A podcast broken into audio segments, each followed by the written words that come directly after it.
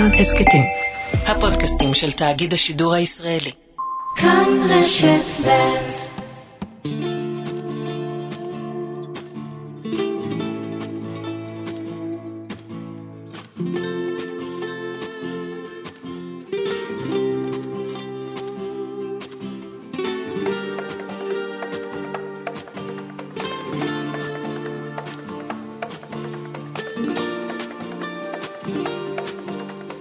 שניים לחג, עם הילה קורח ודני רובס.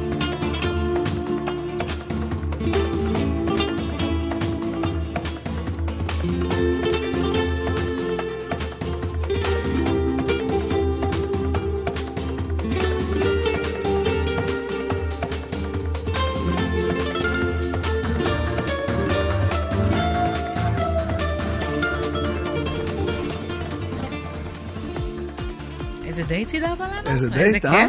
יפה, לא? חבל הזמן. דייט מתחיל מעכשיו. עכשיו, עשר, תשע, שמונה וכולי. מה שלומך? יופי, מה איתך? בסדר גמור, מצוין. חג שלנו שמח. מקודם, חג שמח. דיברנו מקודם על מה נדבר ועל מה נשוחחה.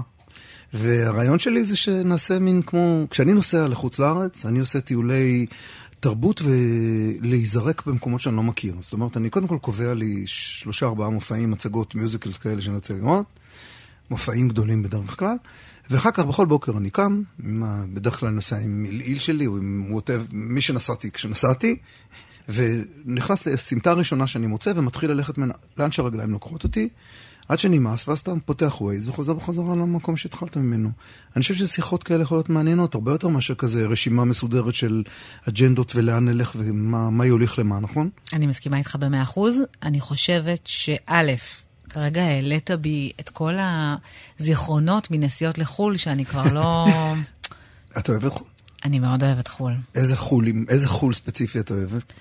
לאיזה חו"ל ספציפי אני כמהה חו"ל עכשיו? כן, תגידי פריז, תגידי אה, אפריקה, אז, אז אה, אה, שני סוגים. אוקיי? ראיתי אה, מישהו מעלה, מישהו העלה תמונה עכשיו בדיוק מהפיורדים של אה, נורבגיה. הפיורדים של נורבגיה. הפיורדים של נורבגיה, אז מאוד בא לי לנסוע לכזה טיול טבע אמיתי, אבל זה עם הילדים. זה בגלל הקור הפיורדים, או בשביל. לראות מקום שהוא כאילו אחר בצורה שלו מתל אביב, חיפה, מדבר אה, יהודה? ב- באופן כללי, נראה לי טבע וטבע אה, פראי כזה, אתה יודע, משהו שהוא ממש חסר שליטה לחלוטין, אתה יודע למה אני מתכוונת? כן, את, את לא צריכה להתאמץ הרבה, כי לדעתי בתוך כמה שנים הטבע הפראי יגיע אלייך, זאת אומרת, את לא צריכה לנסוע, להתאמץ ללכת אליו, לפי מה שנראה בחוץ. אבל פה אתה מבקש ממני לחכות כמה שנים, אני לא טובה בדחיית סיפוקים, זה אה, בעיה. כן. אנחנו תכף נדבר על העניין כן. הזה, כן. וב', לבד, בא לי לנסוע מאוד מאוד מאוד לניו יורק. לניו יורק. כן. מה היית עושה בניו יורק? הייתי לוקחת את הרגליים שלי והולכת. בלי שברי הליכה, זה לא נחשב שהיית בניו יורק. בצדק. רב. ניו יורק זה ברגל. כן, אבל אין לי ויזה, ושגרירות הברית מסרבת לתת לי כרגע. אין שום דבר, אף אחד, זאת אומרת, חוץ לארץ זה לא על הפרק בכלל עכשיו. לא, זה לא על הפרק, זה בכלל לא משנה. נשאר בהופעות את נוסעת בעקבות אהבה. ויש בו בבית האחרון משפט שמתחיל, המטוס מוכן, אני פונה אליו, וכל דבר, היא נוסעת אחרי המ- המטוס. ואז תמיד כשאני מסיים את השיר הזה, אני מסתכל על אנשים, ופתאום עולה לי בראש, אולי מטוס, זה משהו שהם כבר לא כל כך זוכרים. זהו, אתה מוציא לאנשים את העיניים. הדבר הזה עם הכנפיים, כן. נכון. שנוסעים איתו למקום אחר. מזוודה אחת בגדים ונעליים ספר ודפי כתיבה שתי תמונות מתוך אלבום אחת ילדה צוחקת בשנייה היא עצובה אני נוסעת.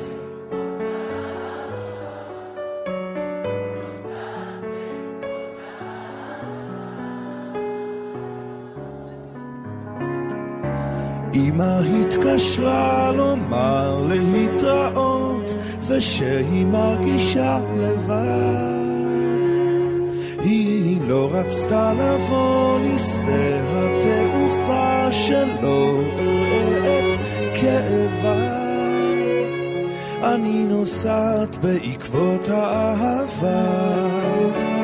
נוסעת בעקבות האהבה. ואני לקחת את כל מה שיש לי ונוסעת אל האיש שאוהב אותי שם. אולי אמצא את מה שחסר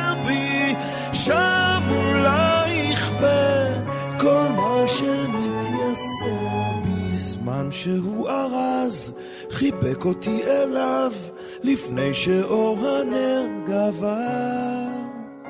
הוא אמר אליי שגם אחרי שהוא נוסע, כמו תמיד אהיה קרובה. אני נוסעת בעקבות האהבה, נוסעת בעקבות האהבה.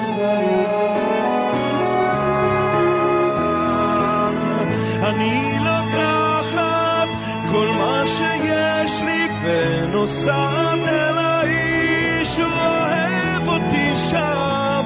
אולי אמצא את מה שחסר בי. שם אולי יכפה כל מה שמתייסר בי. המטוס מוכן, אני פונה אליו, הכל מתחיל, הכל עבר. מזוודה אחת, בגדים ונעליים, ים פחדים, נהר תקווה. נוסעת בעקבות האהבה, בעקבות האהבה.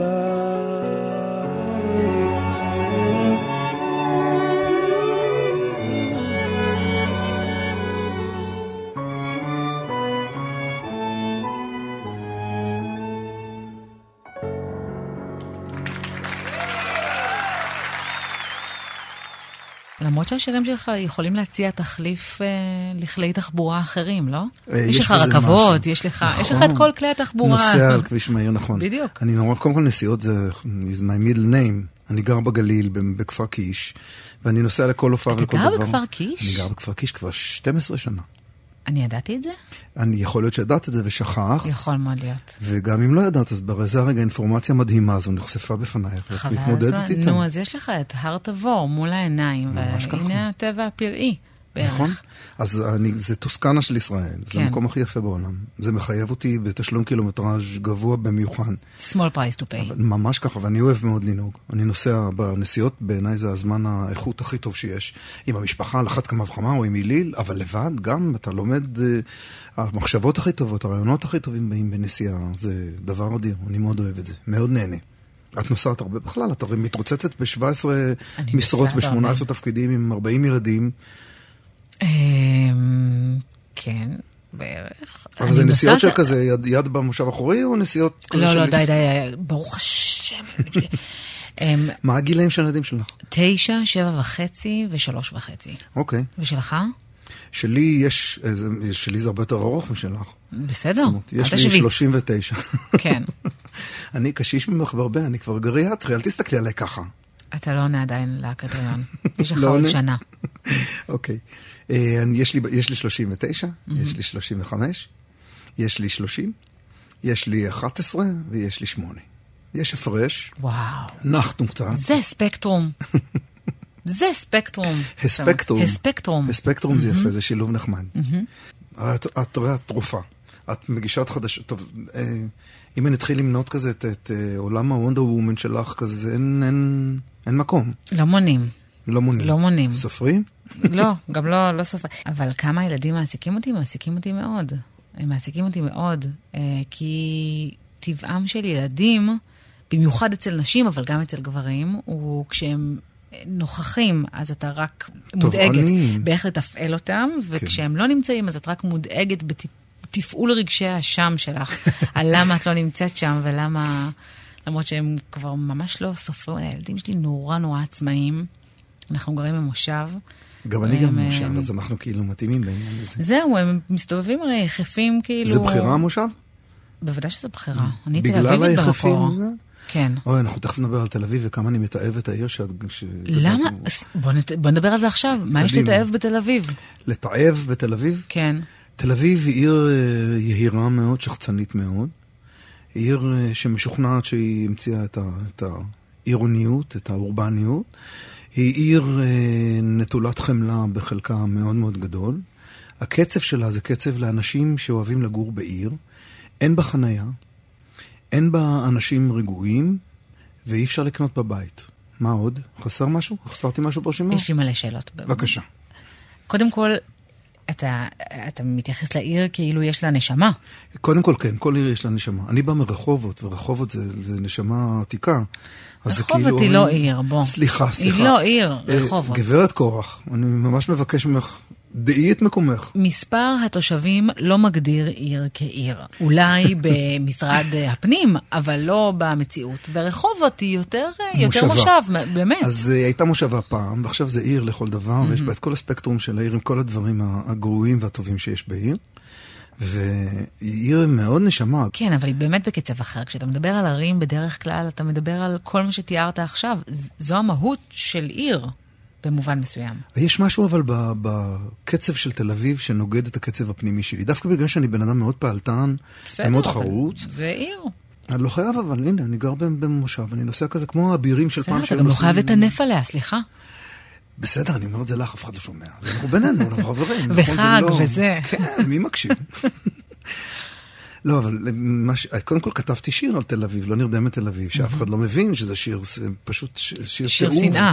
כן. שיר- זה זכה בתור שיר המאה של תל אביב וחגיגות המאה של תל אביב. אם הם רק היו יודעים. בהפרש גדול, וכולם היללו ושיבחו ושרו לא נרדמת תל אביב ורקדו כמשוגעים, וזה שיר ממש מדבר על אנשים בודדים ואומללים. כשהנאון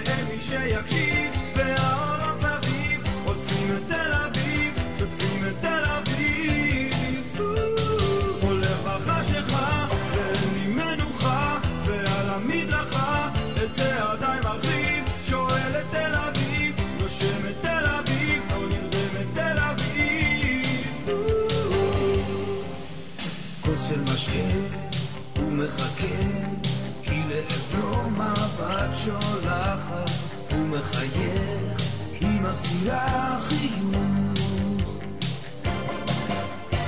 אז הם ילכו או ישכחו שני אנשים לבד ביחד כמו בסרטים כמו היגיון הפוך. לא נרדמת תל אביב נלחמת תל אביב שוב באותו נתיב ואין מי שיקשיב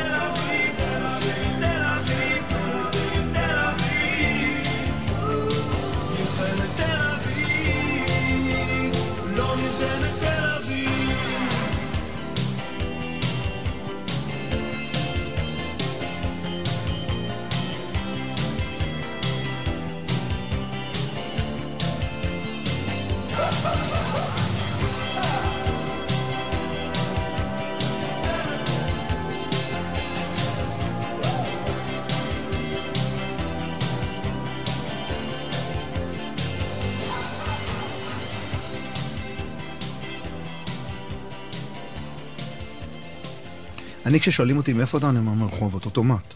כי אני חושב שאיפה שאתה נולד זה העיר שלך. כן, כאילו גם אני עונה אתה- מתל אביב, זה נכון. כן. זה אוטו- אוטומטית, למרות שאני גר זה מה שעיצב. אותך. כן, ואני חושב שרחובות עיצבה אותי מאוד.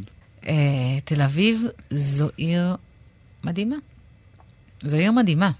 אתה ממש פספסת בענק. קודם כל דיברנו על ילדים מקודם. את דואגת לילדים שלך בתקופה הזאת יותר מאשר בזמנים אחרים? מבחינת קורונה, כן, נגיד. אמ, אני מודה שלא כל כך. אני, אני גם אני לא, מודאגת, אני לא- מודאגת מ- מהעובדה שהם ייאלצו להיות בבידוד שוב. אני, הם מטפסים על הקערות בבידוד, למרות שאני חייבת להגיד שאם להיות כנים, אה, מושב אה, ובידוד זה פחות, אה, פחות נורא.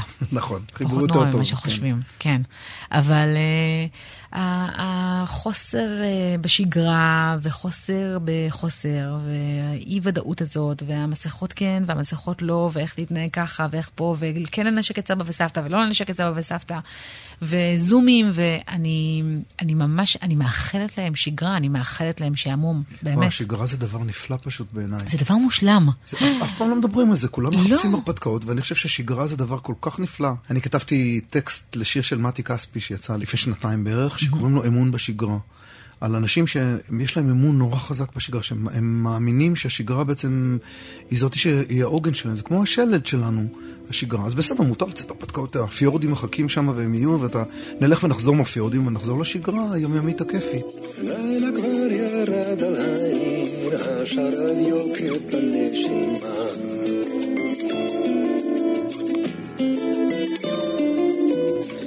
הוא נוגע בשערה, לבבה מחסיר עוד פעימה.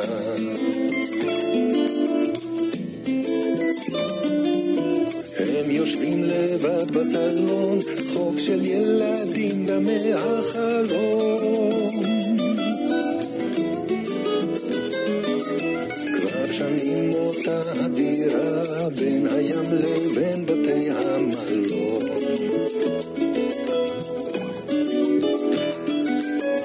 יש להם אמון בשגרה, רוח מרקדת הווילות.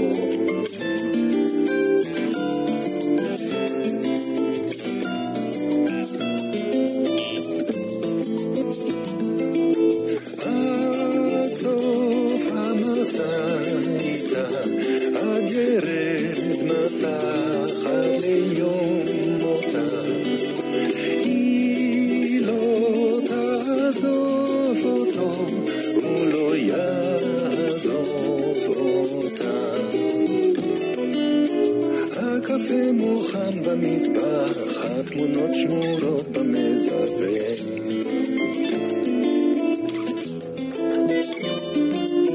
העבר ניבט מהאח, והזמן זנח את ההווה.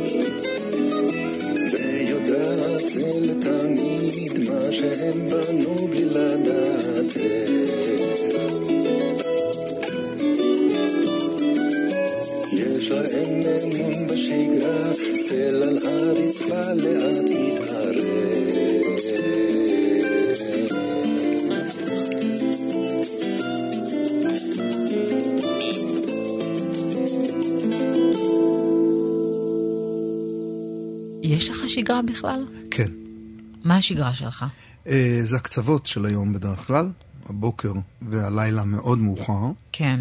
בוקר זה בדרך כלל לקום לקפה וכזה, קריאת כל, ה, כל, כל, מה ש, כל החדשות שהיו לכל אורח הזמן שפספסתי. מאוד לא כפר. קיש מצידך. כן, לא, אוקיי. לא, אני לא כפר קישניק, אני לא כזה מתרוצץ עם תרנגולות. אתה מהגר. כן. אני לא רוקד עם זאבים וזה, לא כל כך. זמן משפחה זה זמן הבוקר, זה זמן המשפחה שלי. ואז כשאני נוסע לעמל יומי כזה ולהופעות כאן בלילה, אז אני חוזר מאוד מאוחר, ואז אני רואה את כל משחקי הכדורגל שפספסתי במ- כשהקלטתי, אני מ- אה, מה נזהר זה מאוד. כל משחקי הכדורגל? כמה משחקי כדורגל אתה מפספס?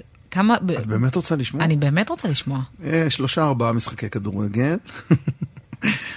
אני מטורף על, על אה, ספורט באופן כללי, על כדורגל, ולאו דווקא... אתה מריץ אבל, או שאתה ממש צופה עכשיו אני בשלושה ארבעה מריץ את משחקי המחצית, כדורגל? אבל את המשחקים עצמם אני רואה. אני אוהב את הכדורגל עצמו, לא את הגולים, לא את התקצירים.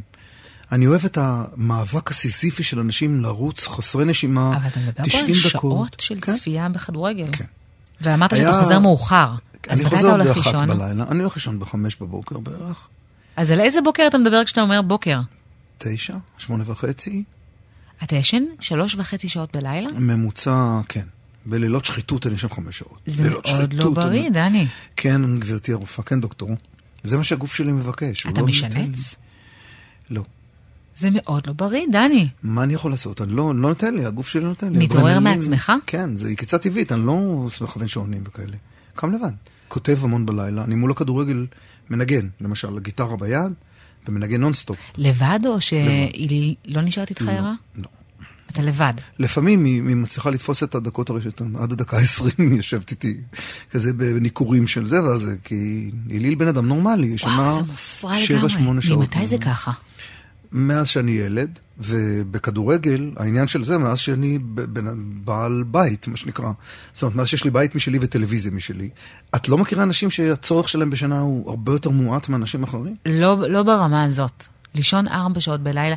אבא שלי נגיד ישן ממש מעט בלילה, אבל זה לא, מבחינתי ממש מעט, זה חמש שעות. אז אני, חמש שעות זה ליל שחיתות, זה ליל- לילה סוער, מה שנקרא. וואו. וזה, אני, מספיק לי. טוב, אני קם ואני מתפקד כל היום, ואני מופיע לפעמים שתיים, שלוש הופעות באותו יום, ופגישות ועניינים, אני חוזר בלילה ואני רואה כדורגל. ואז, כש, אבל כשאני צונח, אני צונח. זאת אומרת שזה... כשאני ישן, אני ישן נורא חזק. גם אני. ישנה הרבה יותר. מיטב שיריי נכתבו מול משחקי כדורגל משמימים בליגה ההולנדית, ואז אתה, האצבעות... בליגה ההולנדית. כל מיני זה כאלה. מושלם. אני רוצה שתשאיר עכשיו שיר שכתבת מול הליגה ההולנדית. את בבקשה. רצינית? חד משמעית. בבקשה. איזה כיף שהוא הביא. גיטרה, אתם לא מאמינים. אני זוכר אפילו איזה משחק זה. כן? כן. איזה משחק זה היה? אייקס נגד פסו איינדהובן. מי ניצח? אה, אייקס. מי הבקיע באיזו שעה? 4-0 זה שאלות, זה גדול עליי, זה לזכור. אבל uh, כתבתי מנגינה, ואחרי שכתבתי את המנגינה הזאת, ניסיתי לכתוב לה מילים ולא הצלחתי, אז נתתי את זה להיליל, והיליל כתבה מילים, הגלתי 500 שירים אולי, שניים מתוכם שלא כתבתי את המילים שלהם, ואת שניהם כתבה היליל, שהיא כותבת אותי קצת יותר טוב ממני, כשנחה עליה רוח וכאילו מוכנה להתפנות מזמנה יקר כדי להקדיש לי. משהו חדש מתחיל, ו... אז משהו חדש מתחיל, וזה השני. הוא נקרא אוקיי. מחשב מסלול חדש, וזה שיר שיצא לפני איזה חודש, משהו כזה. לא חרך פלייליסטים, נגיד את זה נורא נורא בעדינות, אבל המון אנשים, יש, זה עולם הסטרימינג עכשיו, אנשים כבר לא צורכים... תכף נדבר על טלוויזיה ו... מתעורר מישהו אחר, זה מושך אותי להתקרב. מתבגר זה עובר מהר, החיים קוראים להתייצב. כל פנייה, הרגלי כניעה, כמו במעגל חוזרים אליי. מתנה, הזדמנות להיות הגיבור בהצגת חיי. מי זוכר בגלגול אחר חלומות גדולים בעיר קטנה? מי סופר השנים הפקר וכאילו כלום לא השתנה?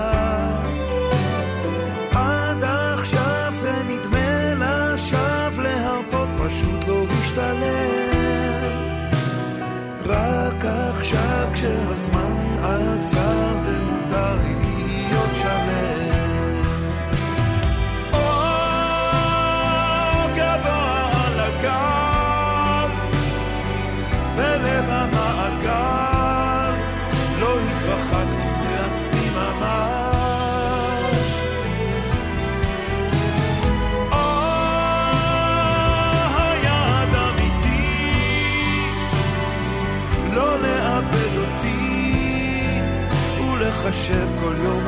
חדש.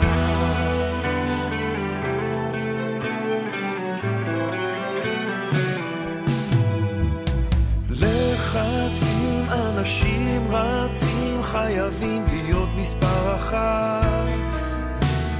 מתאמצים הם מתרוצצים להספיק הכל בבת אחת. אין ברירה זה לא טוב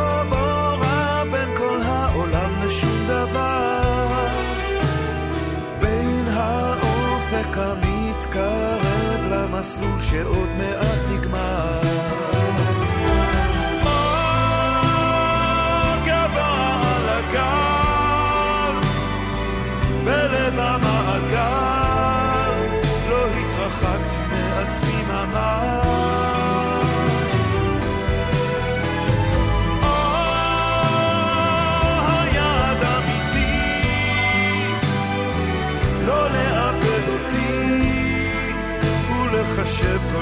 מסלול חדש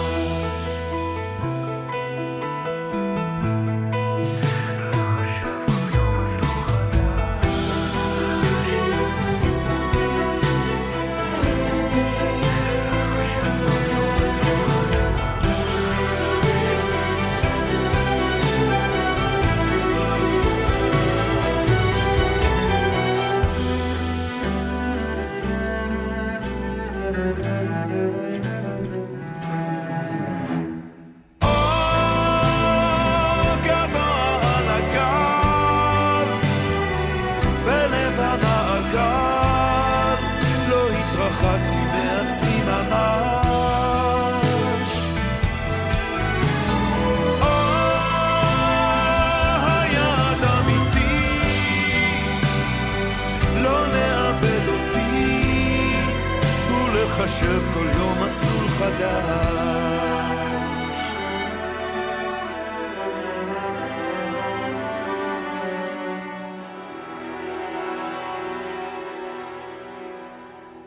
אז זה נכתב אה, בדיוק כשהובקע הגול של אייקס על ידי זייץ', החלוץ המרוקני. שניים לחג, עם הילה קורח ודני רובס. אני רוצה לשאול אותך על טלוויזיה. נורא מרתקת אותי טלוויזיה, כי זה מדיום שאני לא כל כך אוהב. אוקיי, אז מה מרתק כן, אנחנו- אותך? כן, אנחנו... יש משהו בטלוויזיה שהוא כאילו... למה אתה לא אוהב? סליחה, לפני זה. כי טלוויזיה מחייבת להתאים משהו לטלוויזיה. זה נדיר שטלוויזיה מביאה לך משהו שהוא לא מותאם לטלוויזיה. זה, אני לא יודע אם אני מגדיר את עצמי אני נכון. מבינה מה אתה אומר, אבל אפשר גם להגיד את זה, ב... אני חושבת על מוזיקה, לא? לא בטוח, כי במוזיקה אתה חופשי לגמרי. אתה, אם אתה עושה לעצמך משהו, אם אתה לא בהכרח רוצה לפרוץ אה, כזה לעולם הגדול, אתה יכול לעשות דברים הכי מופרעים ומופרכים מוזיקלית בעולם שיש, הכי אטונאליים, וזה בסדר, זה ישנו. בטלוויזיה זה לא יגיע לעולם, לשום מקום שהוא, שמישהו בכלל יתקרב לדבר הזה. אז יש משהו במיינסטרים של הטלוויזיה, שמעורר את העצבים שלי קצת אפילו. את המון שנים בטלוויזיה. אני המון ואת שנים עושה טלוויזיה בטלוויזיה. מיינסטרים, הכי מיינסטרים שיש. אה, לא כל כך, אני לא חושבת, אתה יודע?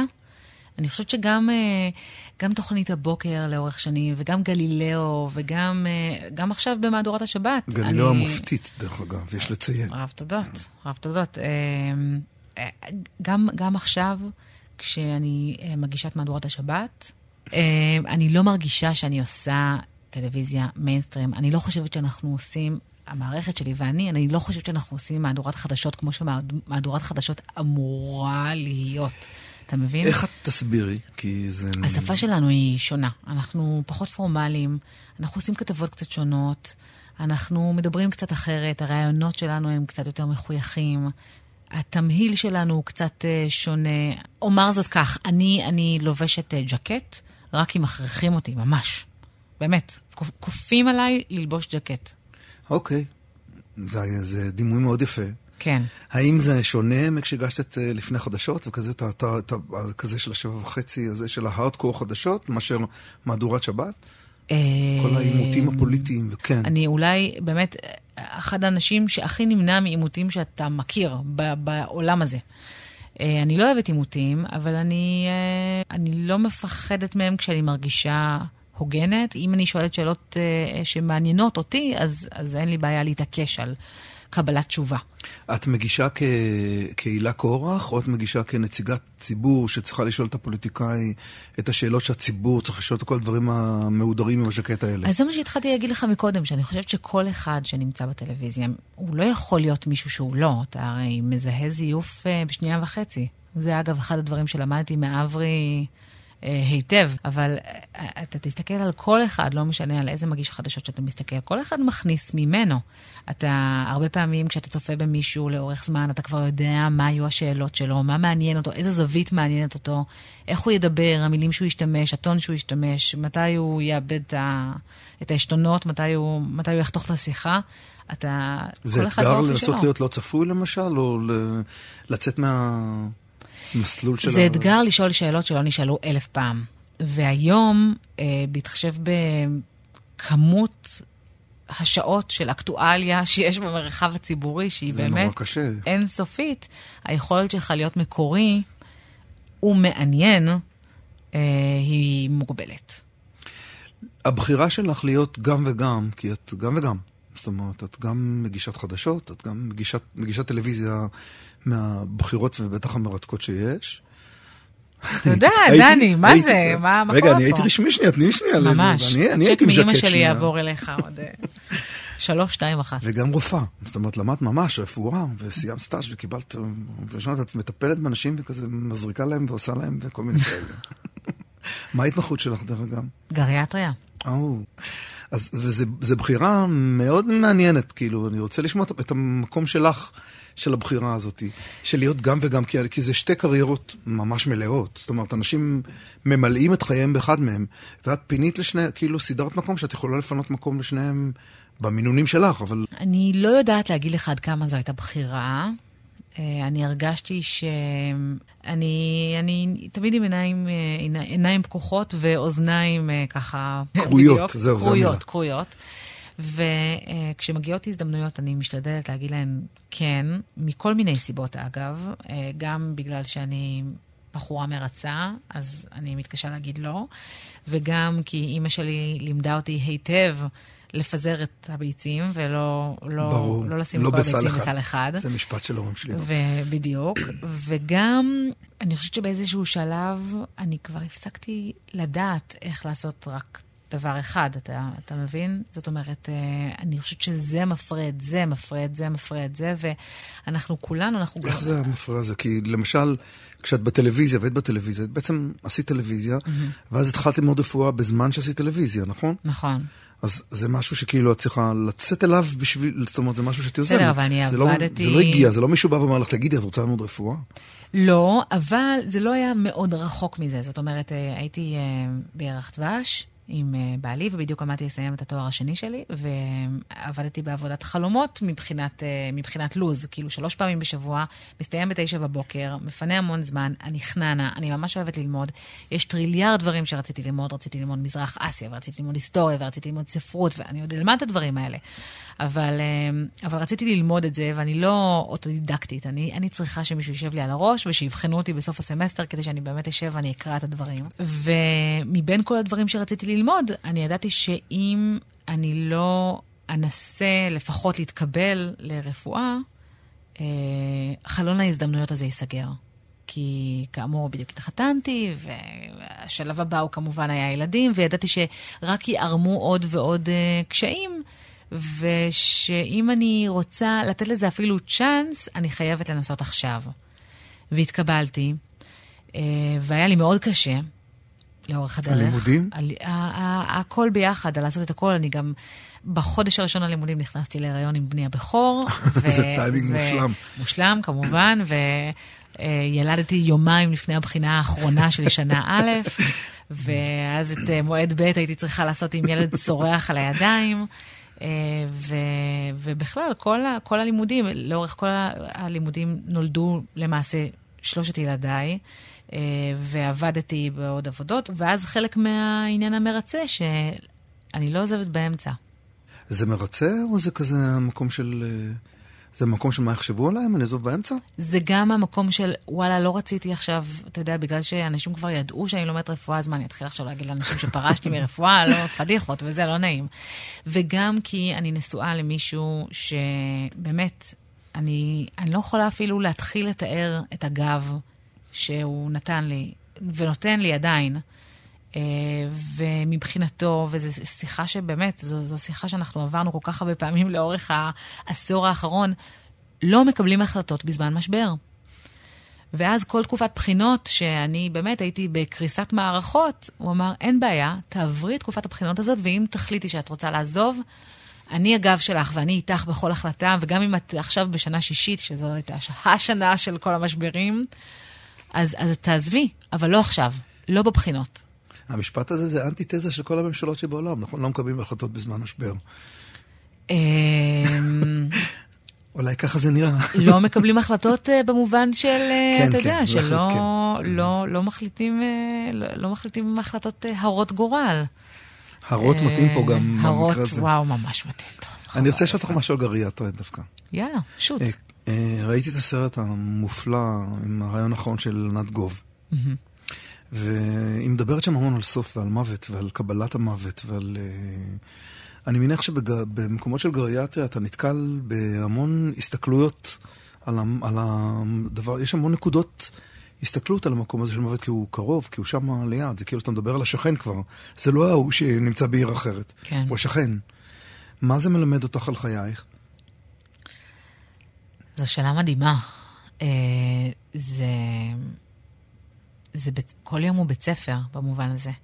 כי אתה רואה אנשים עם גישות חיים מאוד מאוד שונות. אתה רואה את אלה שלא מאמינים שזה קורה להם בגיל, בגיל 100, הם לא מאמינים שאומרים להם שאתה יודע שהסוף מתקרב, והם לא מאמינים שזה קורה להם. ואת אלה שמנחמים את המשפחות שלהם, כי הם לגמרי מוכנים לשחרר, ואני חושבת שאולי המילה שחרור היא הדבר הכי משמעותי שאני באמת לומדת שם. זאת אומרת, אמ, מה, לא לכווץ את הידיים סביב, סביב החיים כשלא צריך? אה, גם כי להרבה אנשים, ואתה יודע, אני גם מכירה את זה במשפחה שלי, וכולם, כולם, אני חושבת שכולם מכירים את זה. זה, זה, זאת החלטה בלתי אפשרית לקבל על מישהו שאתה אוהב. לשחרר אותו במובן של... אה, של... הוא כבר לא מי שאתה הכרת, הוא כבר לא יהיה מי שהכרת. אנחנו מאוד, אה, אנחנו control freak בכל מה שקשור לחיים שלנו. אנחנו, מאוד חשוב לנו איפה אנחנו נגור, ובאיזה אוטו אנחנו ניסע, וכמה כסף יהיה לנו, ואיך אנחנו רוצים לגדל את הילדים שלנו. אבל uh, בכל מה שקשור למוות שלנו ולסוף החיים שלנו, אנחנו, רובנו מעדיפים שלא לדבר על זה. כאילו אם אנחנו נדבר על זה, זה יקדם את זה באיזושהי צורה. ואז אנחנו משאירים את הילדים שלנו הרבה פעמים עם החלטות מאוד מאוד קשות. ויש את אלה שמדברים על זה ומתכננים ואומרים בדיוק מה הם רוצים ומה הם מוכנים שיעשו להם ומה הם לא מוכנים שיעשו להם ואיך הם מוכנים להישאר בחיים ובאיזה מצב לא. אה, ואלה אנשים שמגיעים במקום אחר לגמרי לסוף החיים שלהם. גם אנשים שסביבם מגיעים אחרת אל הדבר הזה, כן. בגלל ההחלטות האלה שלהם? רובם כן, כי אם זה משהו שמדברים עליו, אם זה לא טאבו בבית, אז, אה, אז יש את ההכנה הזאת. אז, אז אתה יודע, זה, זה לא הופך את זה לפחות כואב, זה עדיין מאוד מאוד כואב. לא, ברור, זה לא העניין הרגשי של זה, זה, זה אבל- משהו, קצת משהו בעניין התכנוני, אפילו היבשושי התכנוני, של איך זה ייראה, ו... אבל זה מאפשר גם את השחרור, אני חושב. זה. גם מאפשר את השחרור, וגם, זאת אומרת, אתה מאפשר ל- למי שאתה אוהב אה, לא לחיות בצורה שבה הוא לא רצה לחיות, להישאר בחיים, אתה מבין? כן. אה, ולהרבה מאוד אנשים קשה מאוד, קשה, קשה, קשה לשחרר את המקום הזה. ואני לא, זה לא, אני לא אומרת את זה ממקום של שיפוט, להפך, אני, אני, אני ממש מבינה את זה. אבל, אבל אני יודעת, בעקבות הניסיון שלי עכשיו, מהשנים האחרונות בהסתובבות בבתי חולים ובמחלקות שהן לאו לאו דווקא מחלקה גריאטרית, שאצלנו בבית ידברו על זה. לא, אבל אמ, כשאימא שלי נפטרה, אז כתבתי שיר על מיטת חוליה, שקוראים לו מוקפת באור, על המקום הזה שמאחל לה ש... שהייסורים שלה ייגמרו, וכזה שהכל, שיהיה לה, שיהיה לה טוב, ש... שהסוף יהיה התחלה. ו... ואחד המשפטים בשיר הזה אומר ש, שחייך יהיו לך הילה. ככה כתבתי בשיר. שהחיים שלך, שמה שהיא חייתה, יהיו הילה.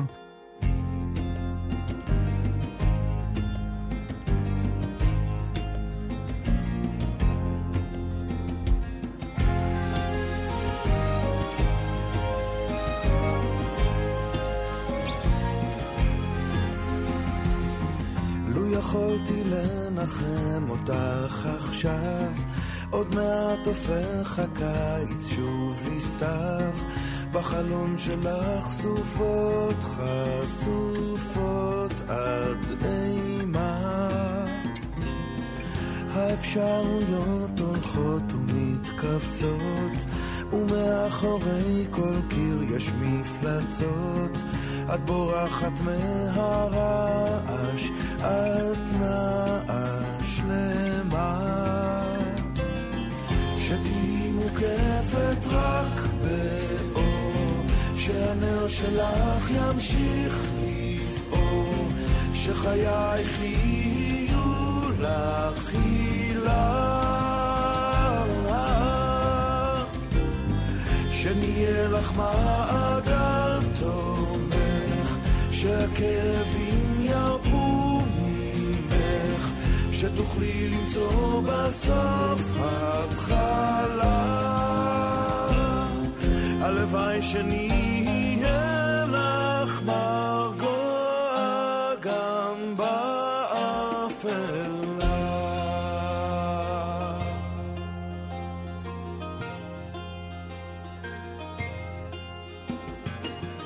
בסולם נדמה שיש פחות שלבים, הקולות המפחידים כבר מתקרבים, ובשקט את קיימת, חולמת, רוצה.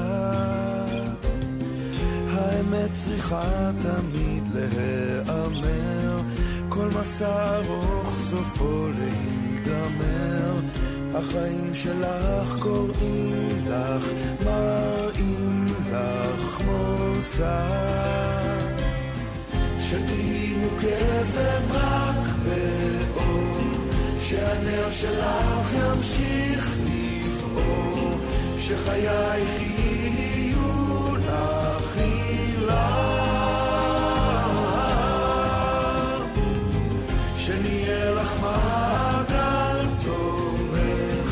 שהכאבים ירפו ממך, שתוכלי למצוא בסוף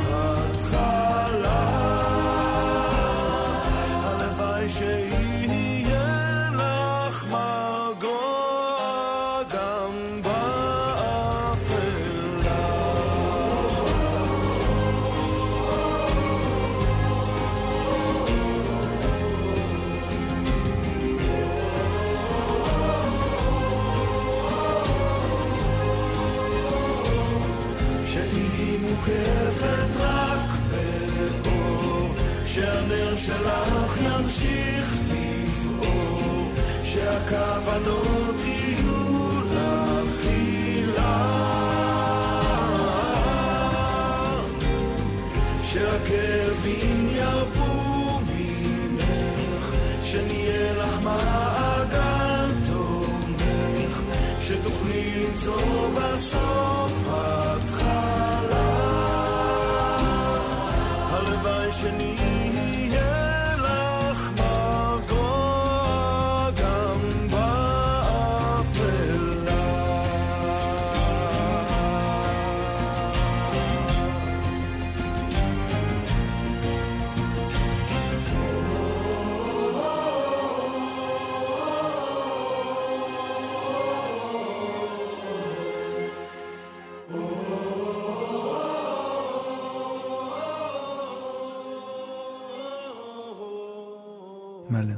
קודם כל הילה, כי אנחנו מדברים, וזה אחד השמות האהובים עליי בעולם, הילה. ובכל פעם שנולד לי, שנולדה לי בת, ויש לי ארבע בנות, ובן אחד קטן, הילה תמיד היה בראש הזה, ותמיד בת זוגי לא רצתה. אז הנה, אני מתקן את המעוות פה. אבל רציתי לשאול אותך לגבי משהו שאפרופו השיר שכתבת על, על אימא שלך, זה, זאת התרפיה שלך? זאת אומרת, ככה אתה כן. מאבד לגמרי. סיטואציות בחיים? באמת? לגמרי. יש לך שיר לכל אירוע משמעותי בחיים שלך? אני כתבתי אלפי שירים בחיים שלי, שרק חלק קטן מאוד מהם הגיע לאוזנ... לאוזניים אחרות, חוץ משלי ושל זוגתי מקסימום. אני כותב את חיי דרך שירים. אני כותב יומן, כמו שאנשים כותבים יומנים עבי קרס כאלה, אני כותב את חיי דרך שירים, דרך מה אתה מילים בוחר ודרך להוציא. החוצה, ומה אתה בוחר להשאיר למגירה? זו שאלה, שאלה שאני לא יודע ממש לענות עליה. מתישהו משהו מתגבש לכלל, הכל שקוע בתוך, בתוך מי חיי השירים, והשפיצים שנשארים למעלה, מה שבולט החוצה, לפעמים מתגבש, מתכנס למשהו שיש לו איזו אמירה אחת מיוחדת, ואז אז פתאום זה נהיה כזה דבר שאתה, שזה נהיה אלבום.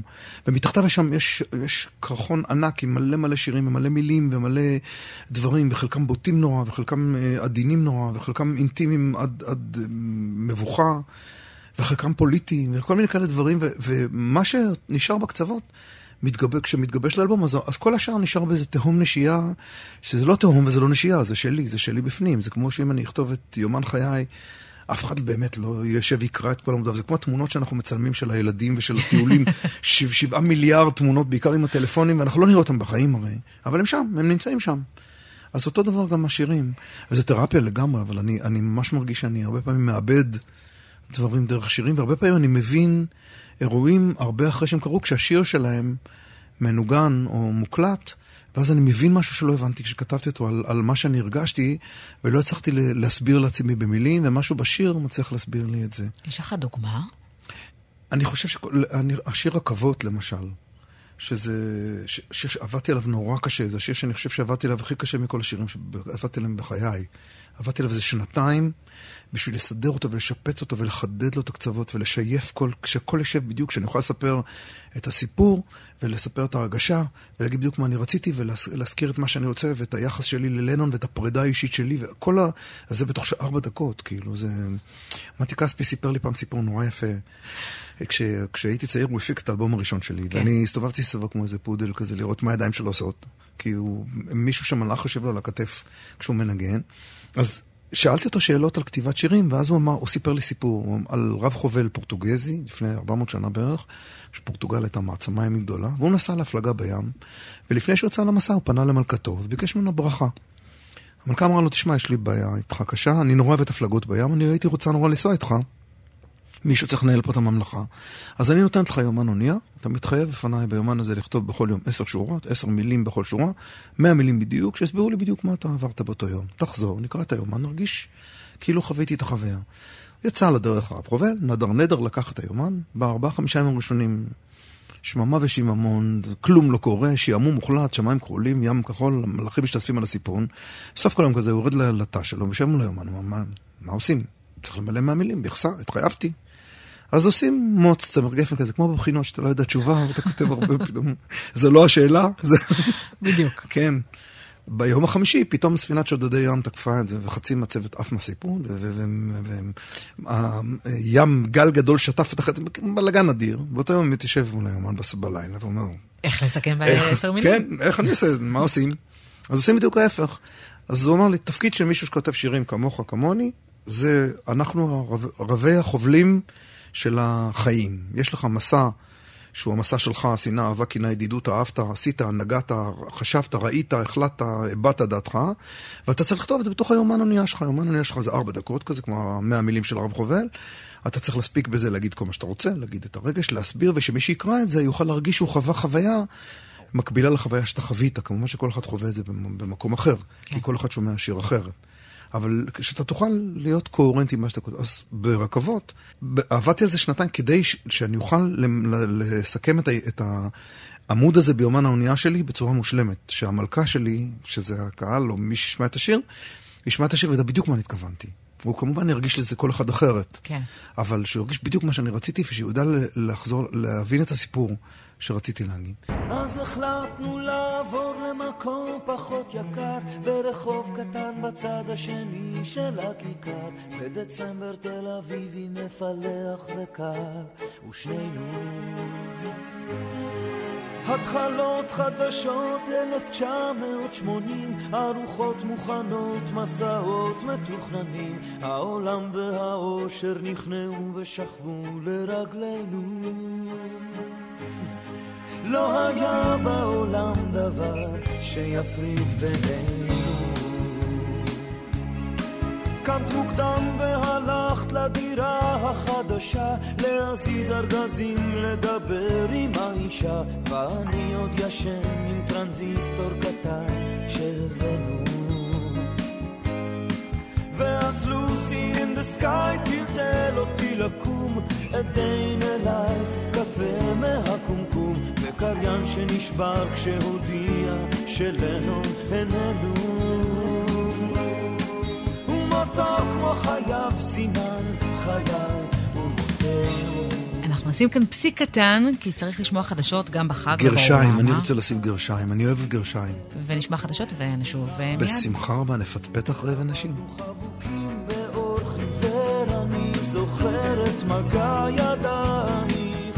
ערכה והפיקה איילת דוידי. ביצוע טכני ראובן מן.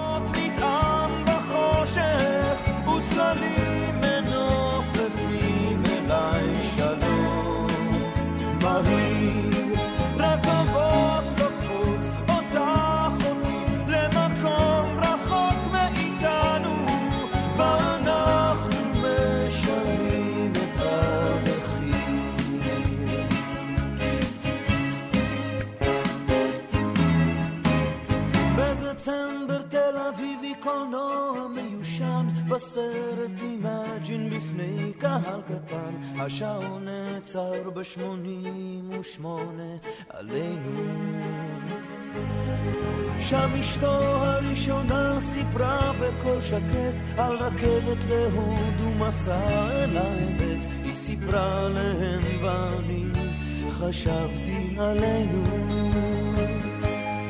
כמו שלנון היה אמרה, כמו שג'ון איננו. בהמולה היא נשארה סגר עליה. היא ידעה שהרכבת שנסעה לקחה אותו מסיפור חייה. איך רכבות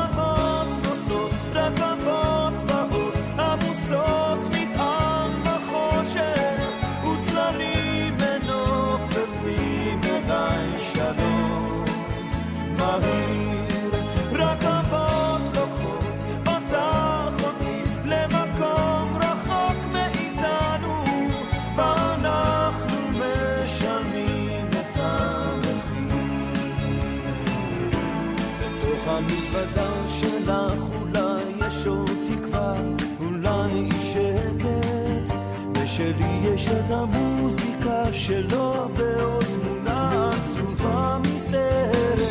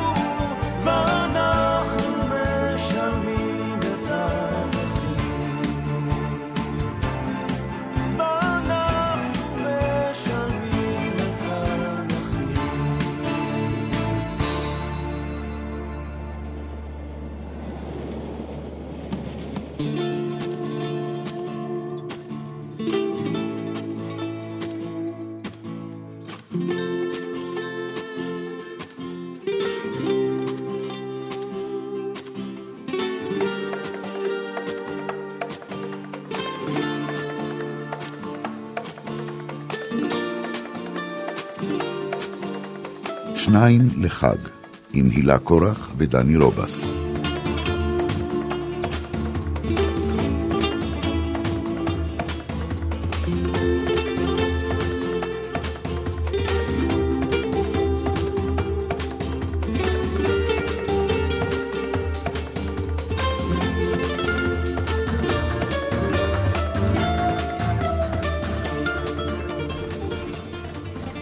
שואלים אותי לנון או מקארטני בביטלס, שזו השאלה המתבקשת. אמא או אבא, כן. ואני אומר לנון, כי אני חושב שמק... שאני יותר מקארטני באופי שלי. זאת אומרת, אני יותר, אני יותר חרוץ ואני יותר מוזיקאי כזה שמסדר את הדברים מוזיקלית. Mm-hmm. ואני יותר רוצה תמיד לרצות את העולם ואת הסביבה, דיברת על זה מקודם, זה משהו שאני נורא מזדהה איתו. ואני נורא רוצה שכולם יהיה טוב, ואני נורא מתאמץ לעשות טוב כזה מסביב. ולנון חי באיזה... נרקיסיזם מקסים כזה, של הסתכלות כאילו, סוג של שנאת אדם כללית, אבל מתוכה בהסתכלות נורא נכונה ונורא עירומה על השלד האמיתי של רגשות אנושיים, שהוא צריך להוציא בשירים שלו משהו שאני לעולם לא צריך לעשות, כי אני... כי אני יותר מדי, אני עגול מדי, אני, אני יותר, יותר מדי, אני לא, יש דברים שאני לא, לעולם לא אעשה. ואצל לנון אין דבר כזה. כל זה הבנתי דרך השיר הזה, דרך הכבוד. זה מדהים. אני אגיד לך גם למה, כי אתה מדבר על זה, וכל הזמן אני רק חושבת על זה שאתה כל כך חושף את עצמך בשירים. עצם זה שאתה מפרסם למעשה את היומן שלך מול קהל, ואז הקהל הרי מגיב אליו, אם הוא אוהב אותו או לא אוהב אותו, אם זה נכנס לפלייליסט או לא נכנס לפלייליסט, ויש לך ממש מין מדד רייטינג כזה. שאתה יודע מה אנשים חושבים על חוויה אישית שלך. מי הם בכלל שהתערבו לך בחוויה האישית, אתה מבין? ו- ואתה, ואתה צמא לתגובה הזאת גם, כי זה המקצוע שלך, כי אתה צריך להופיע, כי אתה צריך... אני צמא לה, לא... אבל לא נואש לה כבר. פעם הייתי נואש לה מאוד, בהתחלת הדרך. בס... לא, מה זה לא נואש לה? אני לא, אני לא אומרת שאתה, שזה משנה משהו בחוויה שלך, אבל בסופו של דבר, אתה מתפרנס ממוזיקה, כן. נכון? כן. אתה לא, אתה, כן. אין מה לעשות. כן. אתה לא, צריך את האהבה הזאת חזרה. אני גאה בזה שאני מתפרנס ממוזיקה. לא, זה יחסית לא לכמות האנשים שמנסה להתפרנס ממוזיקה, באמת רק יחידי סגולה מתפרנסים, מתפרנסים ממוזיקה, ובמובן הזה, לחשוף את עצמך עם משהו כל כך אישי, שהוא כל כך שלך, ואז עוד לקוות שתהיה לזה אהבה ותהיה תגובה, זה, זה, זה מופרע בעיניי. כמו השלוש וחצי שעות שינה שלך, באמת. זה מופרע. אני לא, אני לא רואה את זה ככה, כי בעיניי סביב שירים, סביב החוויות הנורא אישיות שלי, שחלקן באמת סופר אינטימיות, עד מבוכה, mm-hmm. יש קרום. והקרום הוא נורא דק, הוא דקי כזה, כמו שתינוק נולד וסביבו את הקרום, הוא דקק. זה כן, ש... זה, זה קרום דקיק נורא, אבל הוא, הוא שם, הוא קרום, הוא, הוא מבדיל בין הדבר האמיתי לבין הדבר שכתוב בתוך שיר. זה שזה מסודר בדרך מסוימת, זה שאני שר את זה, ולא... אם אני הייתי צריך לס... להגיד את השירים שלי, או להגיד את החוויה שהשיר מספר למישהו, אני לא הייתי עומד בזה, לא הייתי מסוגל לעשות את זה. אה, תומרקין נפטר. כן. וראיתי, אני נורא אהבתי אותו, את תומרקין. אהבתי את הבוטות שלו, הוא גם סוג של לנון במקום הזה. ויש לו את הפסל הוא הלך בשדות, שזה פסל הופך קרביים, עוצר נשימה, וזה הכי חשוף שיש, זה, זה קרביים פעורים עם כדור עופרת בתוכם, והכל כל כך מדמם כנות ו... כזה, וכששאלו אותו לגבי הדבר הזה, אם, אם, אם הדבר הזה לא בוטה בן אדם, מה פתאום? בוטה זה בעיניי בן אדם שעושה משהו מפלסטיק כזה, ש, שלא שווה כלום, ואנשים מסתכלים על זה ולא מקבלים מזה כלום. זה בוטה, זה להגיד כאילו על אנשים אין, אין שכל, אנשים לא יכולים לחשוב, אנשים לא יכולים להחליט בעצמם, בדרך כן. הכזה בול, בולדוגית שלו להגיד את זה. זה מה שאני מרגיש לשירים שלי, אני מרגיש שככל שאני חושף יותר, אני, אני חשוף פחות. מעניין. רגע, אני צריך שהמשפט הזה יעדד כן. גם בראש שלי. תרשום את זה, מהר, תעשה מזה שיר. רגע, אני מלחין את זה מיד. אני רוצה לשאול אותך על נשיות דברים, זה נורא מסקרן אותי. על נשיות? כן. אוקיי. כי את אישה ואני גבר, אז זווית הסתכלות של העולם היא אחרת במקום הזה. אז אנחנו חיים בעולם שבו כאילו, אני חושב די, אני פמיניסט מוצהר מאוד ופעיל מאוד במקום הזה, עם, עם, עם מאוד רביד. Uh, כן. Mm. אז אתה צריך לשאול אותי על נשיות, אני צריכה לשאול אותך. לא, אבל, אבל זה מהמקום הגברי, מקום שרוצה של, שלנו יהיה יותר קל. Mm-hmm. כי כשיש שוויון מלא בין נשים ובין גברים, ונשים וגברים יוכלו באמת לעשות את הדבר ולהיות באותו מקום, שוויון ההזדמנויות יהיה מלא לגמרי, אז לגברים יהיה יותר קל. אוקיי, זאת גישה מעניינת, שטרם שמעתי, אבל... אה, נרקיסיסטי לגמרי, זה אגואיסטי לחלוטין הדבר הזה. כן, כן. תנגן משהו. לנגן משהו. כן, תנגן משהו. היי, בואי ננגן משהו. בדיוק, נגן משהו. אתה תמיד מסתובב עם הגיטרה? כן. באמת? כן, תמיד? תמיד. מה אתה רוצה לשיר? אני רוצה לשיר איזה שיר שאת רוצה שאני אשיר. אז מה אמרנו רגע לפני שנכנסנו? היה איזה, אני כבר שכחתי את ה... היה לנו גג.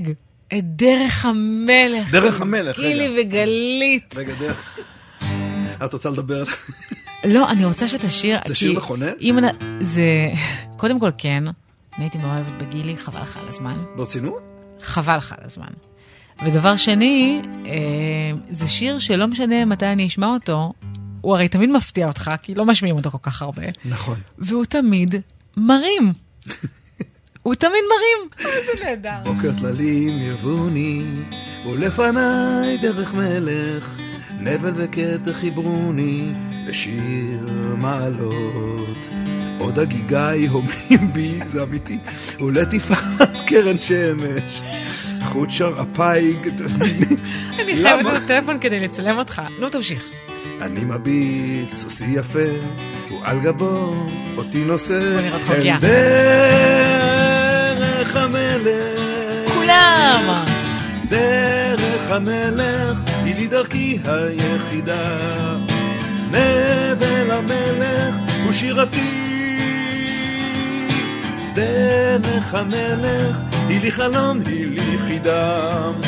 נבל המלך אהבתי היחידה. ועכשיו תפרשי לי את המילים בבקשה. מה המילים האלה אומרות לך? למה הבן אדם שם את אהבתו על הנבל של המלך? מה לא ברור? זה שיר נהדר. זה שייקה פייקוב? מי כתב? זה שייקה פייקוב, כן. מילים ולחן, נכון? נכון. אבל אני חייבת להגיד לך שהחזקת, חבל על הזמן. לדורות זה ייזכר, איך שהחזקת. הקול שלך ממש נשאר זהה.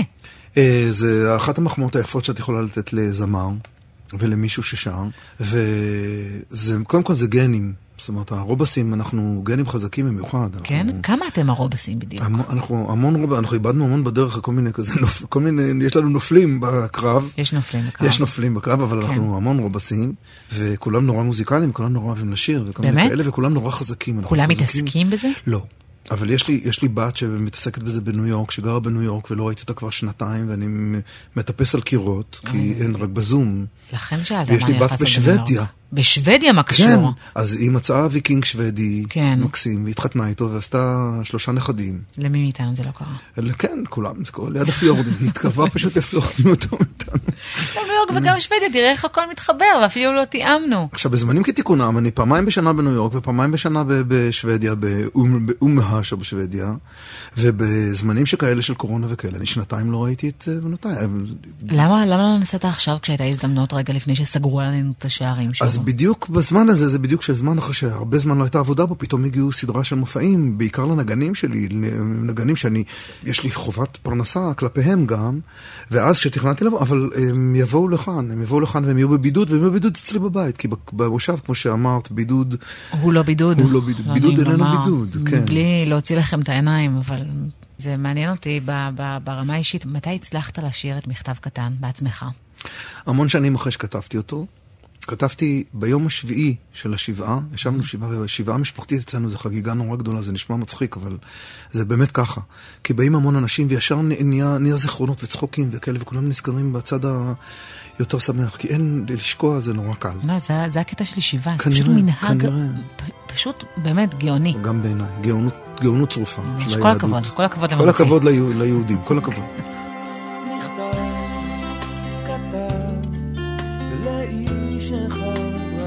מכאן, ובו תמונה שיש בה זיכרון ישן, שנינו מחייכים למצלמה, לפני שהוא הלך למלחמה.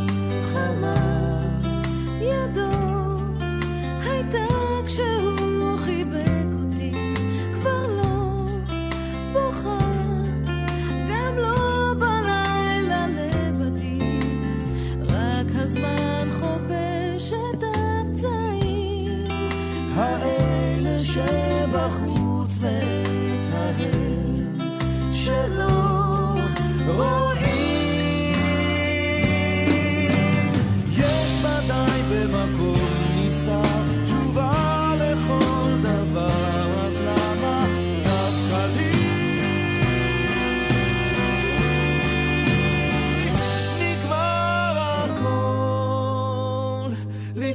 שהתחיל. מכתב קטן לאיש שכבר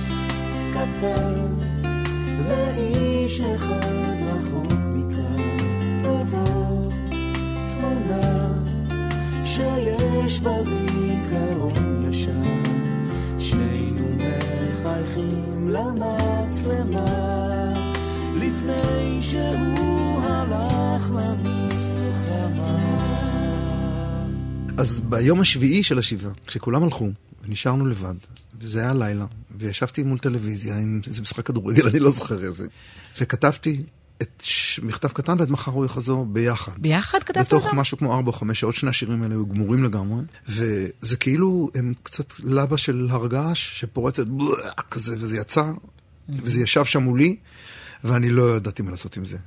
זה, וכל הזמן ניסיתי לא להסתכל על השירים האלה, לא לדבר עליהם, לא לחשוב עליהם כאילו הם לא קיימים, אבל הם שם, והם שכבו שם. ואז כמה, חודשים אחרי, אחרי השבעה, התחלתי לעבוד עם להקה צבאית, להקת פיקוד מרכז, שהיו חיילים נורא צעירים שבאו שמחים ונלהבים כזה ללהקה צבאית, ואני הייתי מנהל המוזיקלי שלהם, ואני אה, תליתי עליהם, על החיילים המסכנים האלה, את כל...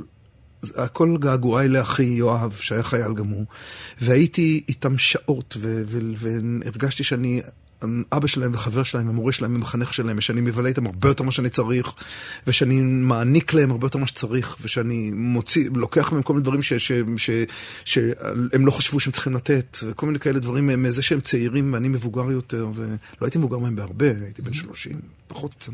ונתתי להם את שני השירים האלה, את הלהקה, והיא ביצעה את שני השירים האלה באלבום שלה. וזה זה שחרר בי משהו, שהשירים האלה כאילו הגיעו לאיזה אוזן, וכמה שנים אחרי זה, לקח לי שלוש שנים אחרי זה לשיר את uh, מחר הוא יחזור, ולקח לי 13 שנה אחרי זה לשיר את מכתב קטן, שזה שיר אפילו יותר uh, כאילו צורב. ועכשיו כשאתה שר אותם?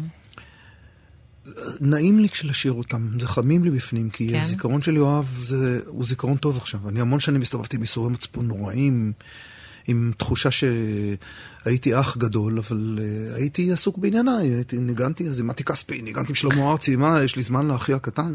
אז uh, הוא היה מגיע איתי והולך איתי כל מיני מקומות כזה, ואני עקבתי אחרי חייו, אבל אף, תמיד התחושה, אחרי שמישהו איננו, זו התחושה שלא הספקת כלום כמעט. אז הנה, אנחנו עושים בדיוק מה שצפוי שנעשה, נכון? כי כאילו כשאתה מדבר על נושאים שהם נורא נורא רגשיים ונורא מעניינים וכבדים הנה כאלה. הטאבו. אז כן, אז כאילו... לך על הנשיות. הנה, תשאל את שאלת הנשיות. מה אוקיי. מה רצית לשאול? אה, העולם הזה... אפרופו אקלקטיות. כן. העולם הזה שאנחנו חיים עכשיו, עולם המיטו וכל המקומות שבהם דברים נורא, נורא נפ, נפ, פורצים, פורצים ב- בצורה נורא לא מבוקרת לפעמים. כאילו הכל פורץ החוץ, כי כל השנים של הדיכוי וכל השנים האיומות שבהם נשים היו במקום שהן לא יכולות לעשות זה ולא יכולות לעשות זה, זה עדיין לא נגמר דרך אגב, בטח בקהילות ובחברות מסוימות. אבל הדבר הזה שיוצא החוצה ופרוץ החוצה, כל אישה מסתכלת עליו מזווית אישית גם, על, מה זה עושה לה, לעולמה. חד זה- משמעית. אני לא מכירה, באמת, אין לי חברה אחת שלא עברה משהו. אני חושב שאין אישה שלא עברה, לא? לא, כי... לכן אני אומרת, אבל אני, אני לא יכולה להגיד כל אישה. אז אני מסתכלת מסביבי, בסדר? אוקיי. אני מסתכלת על חברות שלי. אני... אין אחת שלא עברה משהו, וכל אחת מגיבה אחרת. שי אביטל, כן. כל ההתכתבויות שהתפרסמו, אני ישבתי וממש קראתי את כולן. את כולן. למה? כי אה, אה, שיטת הפעולה הייתה, אתה כאילו באיזשהו שלב אתה הבנת מה הבן אדם אמר ומה הוא שלף וזה, אבל זה הדהים אותי, כי כל ההתכתבויות שהתפרסמו היו של אלה שאמרו לו לא, וידעו להעמיד אותו במקום, וחתכו. ואני הסתכלתי וקראתי את כל ההתכתבויות האלה, וכל מה שעבר לי בראש זה רק כמה אני לא הייתי מסוגלת להגיד לו לא. לא היית מסוגלת? לא, לא, לא. אני כאילו, כי, כי לא היה לי נעים, כי... רגע, צריך לשים פה סוגריים. אני לא מכירה את שי אביטל, אני לא לא, קשורה לא, אני אליו, מבין אבל אני לחלוטין, מדברת אבל על ה- על שי התיאוריה. אביטל כמשל, זה לא שי אביטל כמשל. כן, כן, כן. להגיד לא לגבר שהוא גם מבוגר ממני, וגם הוא, הוא נראה סבבה, וגם יכול להשפיע באיזושהי צורה על הקריירה שלי, וגם מספיק אה, בטוח בעצמו כדי לנהל את על ה... בדיוק, כדי לנהל את השיחה הזאת. אני שלפני, אני רוצה להגיד 20 שנה, אבל גם לפני 15 שנה, ואתה יודע מה, אני חושבת אפילו לפני 10, לא יודעת אם אני הייתי מסוגלת לחתוך את זה בצורה... הייתי אולי מנסה להתחמק, הייתי אולי מנסה קצת, אתה יודע, ל... להשתחרר מזה באיזושהי צורה, אבל לא הייתי אומרת חד וחלק, not cool, מה שאתה עושה עכשיו לא לעניין, אל תדבר אליי ככה. אני לא הייתי מסוגלת לעשות את זה, לא, לא לפני 15 שנה. ואני חושבת שכל, ה- אפרופו אור השמש, כל זה שזה זה יוצא החוצה, אני חושבת שזה זה בדיוק מה שנותן, ייתן אומץ לבנות שלי לחתוך ולהגיד, זה לא נעים לי. זה מה שרציתי לשאול, הבנות שלך למשל, איזה מסר את רוצה, כאילו, כשאת אמורה להעביר מסר, את כאילו הורה מחנך, בעניין הזה, הספציפי של איך להתנהג, זה לאו דווקא עניין של הטרדה מינית, של מישהו שמנסה לכפות עליך משהו שאתה לא רוצה לעשות. אז אה, אני לא רוצה להגיד באופן אה, גורף, לביתי האמצעית אני לא דואגת, כי אה, הב- הבת, הבת האמצעית שלי, עלמה, היא אה, כל מה שאני לא. אם לא בא לה, לא בא לה. ואתה לא תצליח לשכנע אותה, את, היא באמת, היא ההפך ממרצה, לטוב ולרע. גם לי יש אחת כזאת, אני, נעמה. אתה יודע, זה נורא קשה כהורה, נורא נורא קשה, כל דבר הוא מאבק. בואי לים, לא. הכל במאבק, בהתנגשות, באיזה, אבל אני חייבת להגיד לך שאני מאושרת שדווקא הבת שלי יצאה ככה והבן שלי יצא מרצה. אתה מבין למה אני מתכוונת? כן. והקטנה, הקטנה... בעולם ה- שאנחנו חיים בו, זה עצוב שצריך להגיד את זה, אבל זה, זה עדיין האמת. זה נכון. עדיין האמת. נכון, נכון, נכון, נכון. ו- ואם יש משהו, משפט כל הזמן שחוזר על עצמו, זה שאת תעשי מה שעושה לך נעים. אתם, כשאתם, נגיד, אה, יוצאים עם מישהי, או שוכבים עם מישהי, או אתה יודע, לא, יש לכם קטע עם מישהי, ובסוף אתם מבינים שזה לא זה, ושהיא לא מישהי שהייתם רוצים להיות איתה, אז אתם אומרים, אוקיי, אתם חותכים ואתם ממשיכים הלאה עם החיים שלכם. אנחנו אוכלות על זה כאפות, על איך אני בזבזתי את הסלוט שהיה לי, כי הרי לנו יש אה, סלוטים אה, מוגבלים. אסור הרי שיהיו לנו יותר מככה וככה עוד בחורים התניה, דרך אגב, בלתי נסבלת, אומרת. דרך אגב. זה בדיוק מה שאני אומרת. אז גם זה, גם פה יהיה תיקון, אתה מבין? כבר מתחיל. הוא מתחיל, אבל ממש בצעדי אה, תינוק. בתל אביב הוא מתחיל. בתל אביב הוא מתחיל, אבל uh, לאט לאט. ואז ברגע שאת uh, אוכלת כאפות, כי את חושבת שיש לך רק מספר מוגבל של בחורים שאת יכולה להיות איתם, או לצאת איתם, או לשכב איתם, או אני לא יודעת מה, אז כל טעות כזאת מבחינתך זה... בזבזת, מה זה כן. בזבזת? חבל על הזמן. אני, אני רק אומרת שהתיקון הוא יהיה תיקון, עכשיו הוא תיקון תותחנים, והתיקון הזה נועד לחבר אותנו, הנשים, למקום שבו אנחנו עושות מה שמתאים לנו. ולא מה שאנחנו חושבות שישמח אחרים, ולא מה שאנחנו עושות כדי שאחרים יגידו ככה ולא יגידו אחרת. וזה הרבה יותר אצלנו מאשר אצלכם. לא, הם לא צעירים, הם ביחד כבר המון. היא איבדה את האור, הוא איבד את הדמיון. לפעמים במטבח דרך כוס קפה, היא חושבת שהוא עדיין די יפה. הוא נזכר איך נגע בו בלילה הראשון. בעיניה זורח מבט אחר, הוא כמעט אומר לה, אבל מוותר. היא עדיין חידה, אולי הפתרון. ובחלום, כמעט עולה הבוקר, כל כך הרבה בדידות יש בעולם וביניהם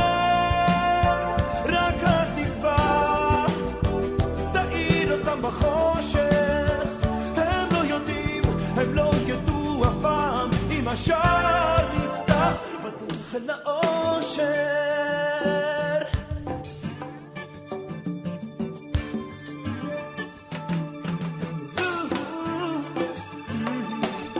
במקום אחר מחלקים דירה צנועה.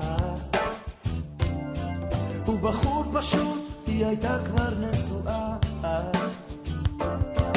לפעמים כשהוא ער וגופו דרוך הוא שומע אותה בחדר הסמוך היא רוצה אותו במיטתה כלואה. בעיניה זורח מבט כחול, הוא רוצה לחבק אותה ולא יכול, הם קרובים כל כך במרחק של נגיעה. אז בחלום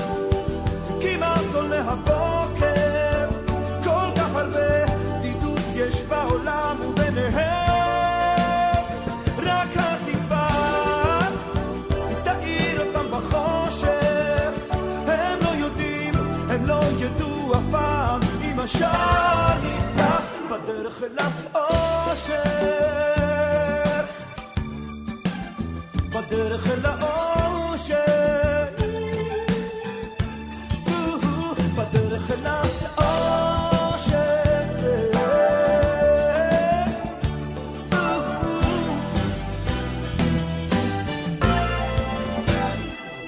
כי אני מאמין שהשער לא סגור. גם אני לא פשוט וקשה איתי לגור. גם אני לפעמים לא מעז לומר, ובוער מכל מה שבתוכי נשאר, ובמקום לחשוף גם אני עובר על יד. כן. אבל אז בעינייך יש אור חדש, וכמו בחישוב שוב אני נכבש. את יודעת אותי, את קוראת אותי מיד.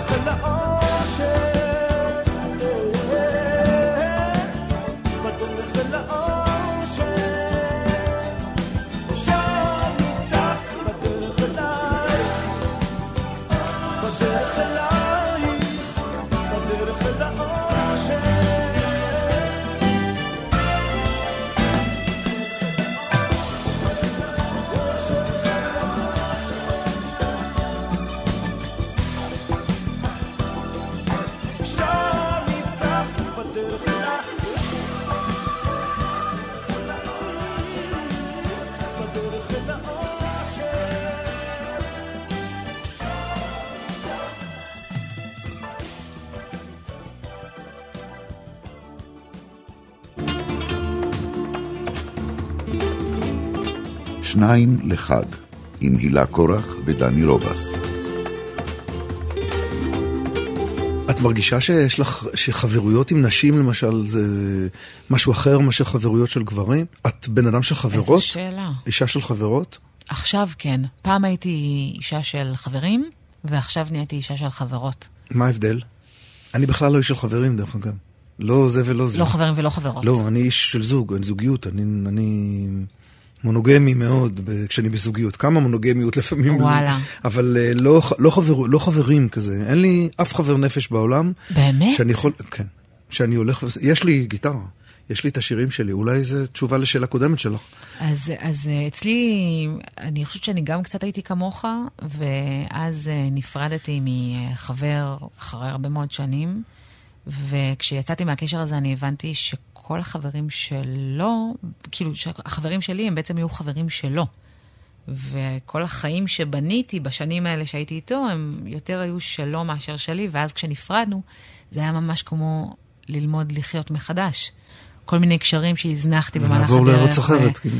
קצת, אה, ממש, וכאילו לייצר חברויות בגילאים, ככל שאתה מתבגר, זה יותר קשה לייצר חברויות, כי כבר אנשים, אתה יודע, באים מגובשים יחסית. באים בקבוצות. באים בקבוצות, בדיוק. ו- וזה היה שיעור מאוד אה, חשוב בחיים שלי, ומאז יש לי, יש לי חברים שהם שלי. בן זוג שלי הוא מאוד החיים שלנו הם חיים מאוד משותפים, והחברים לא, אבל זו שאלה אבל- אחרת, כי חברויות בין לי- בני זוג, זאת אומרת, אם, אם הבן זוג שלך הוא גם חבר הכי טוב שלך בעולם, אז זכית בכזה, אני מרגיש אותו הוא דבר החבר גם הכי לגבי... טוב שלי. אני מרגיש לחלוטין את זה. אני מרגיש שהאישה שלי היא החברה היחידה שלי. זאת אומרת, אין לי אף אחד אחר שאני מרגיש שאני קורה לי משהו שאני רוצה לספר, קורה לי משהו שאני, איזה טלטלה רגשית, שאין אף בן אדם בעולם שאני מרגיש שאני רוצה לספר לו את זה חוץ מבת הזוג שלי, אף אחד אחר. אז אני לא מרגישה ככה. אה, אני רוצה לשתף איתו הכל, ואני חושבת שהוא יודע, נגיד 98% ממה שעובר לי בראש. טוב מאוד, אם והוא אומרת גם 100% קורה. לא הייתי מאמין לך קודם כל, ודבר שני, הייתי חושב לא, שזה לא ברור. בריא, לא טוב. לא, ברור, אבל אה, את השני אחוזים האחרים אני צריכה לפרוק איפשהו. אז יש לי את החיות שלי, שהן באמת כמה חברות. חיות יש לך? אנחנו שלוש בנות, יש לי שתי אחיות שגדולות ממני, ויש לי, יש לי אה, קבוצה של אה, חברות, גם, גם מהמושב, ויש לי חבורה מה, מהצבא. הרבה פעמים מי, ש, מי שאני יכולה להתייעץ איתן, נגיד בנושאים מקצועיים, שאני לא יכולה להתייעץ עם דרור על הדברים האלה, כי הוא לא מבין את הפוזיציה שלי. הוא לא מבין את, ה, את הלא נעים, והוא לא מבין את הרגשי אשמה. הוא יכול להבין באופן תיאורטי, אבל הוא לא מבין באמת, אתה מבין? כן. מבחינתי תמיד, כל החיים, הרי לכל חבר יש תפקיד. יש את אלה שאתה מדבר איתם על בנות, ויש את אלה שאתה מדבר איתם על ספורט, ויש את אלה שאתה מדבר איתם על, על כל מיני נושאים כאלה, ועל השני אחוזים האלה שאני לא יכולה, זה יותר משני אחוזים, כן? שאני לא יכולה לדבר עם דרור, כי הוא לא לגמרי יבין, הוא תמיד ייתן עצות טובות, והוא ינסה, והוא יכיל, והוא... והוא ובטוח הזווית גם, זווית של מישהו שלא מבין, היא דווקא יכולה לתת לך את הטוויסט, כן? הן ייתנו משהו אחר. וזה זה ממש הפרס שלי. אני שמח בשבילך, ואני לא מרגיש שאני צריך, אבל זה, זה בדיוק כמו שינה. דיברנו על שינה, על השינה מקודם. נכון. אז כאילו זה לא משהו שהנשמה שלי מבקשת. זו זכותך מלאה. אני מודה לך. אני רוצה לשיר לך שיר. שיר לי שיר! זה כאילו בדיוק, פתאום בא לי איזה שיר שאני רוצה לשיר לך. לא אכפת לך, נכון? להפך.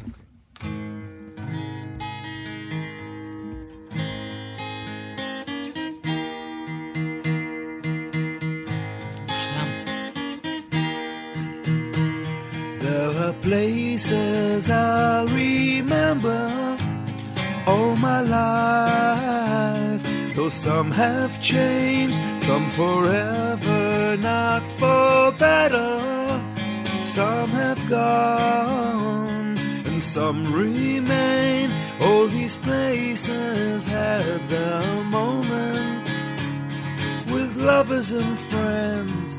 I still can recall some are dead and some are living. In my life, I love them all. But of all these friends and lovers, there is no one compares with you, and these memories lose their meaning when I think of love as something new. Though I know I'll never lose affection for people and things that went before. I know I'll often stop and think about them. In my life, I loved you more. Solo guitar.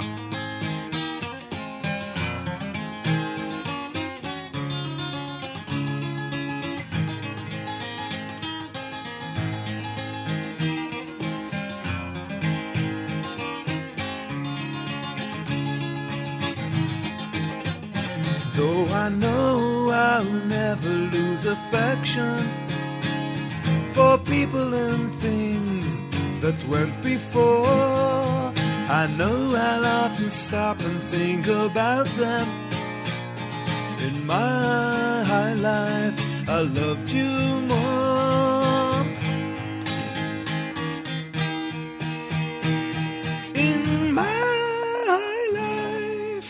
I loved you more.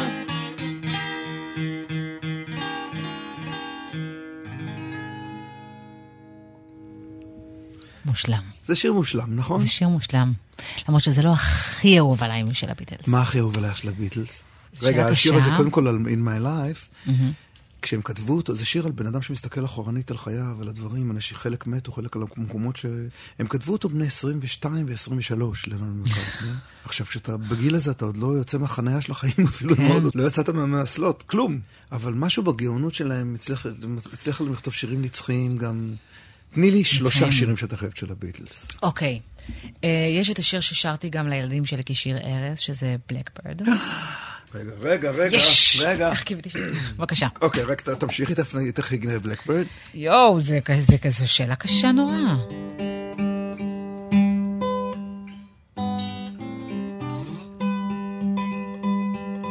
Blackbird singing in the dead of night.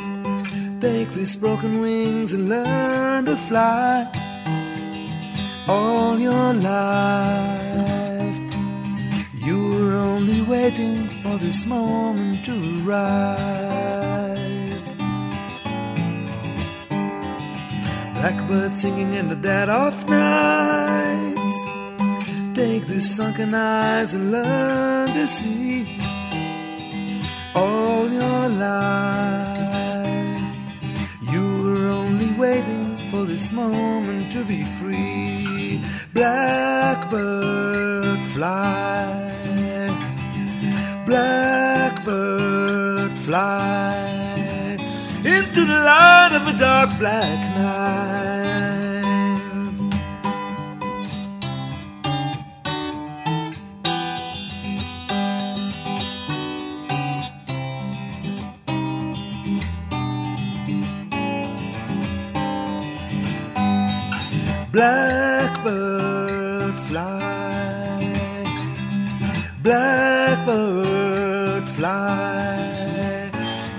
Light of a dark black night.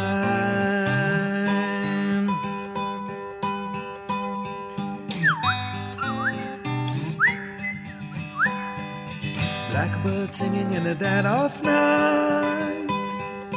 Take these broken wings and learn to fly all your life. You were only waiting for this moment to rise. Only waiting for this moment to rise.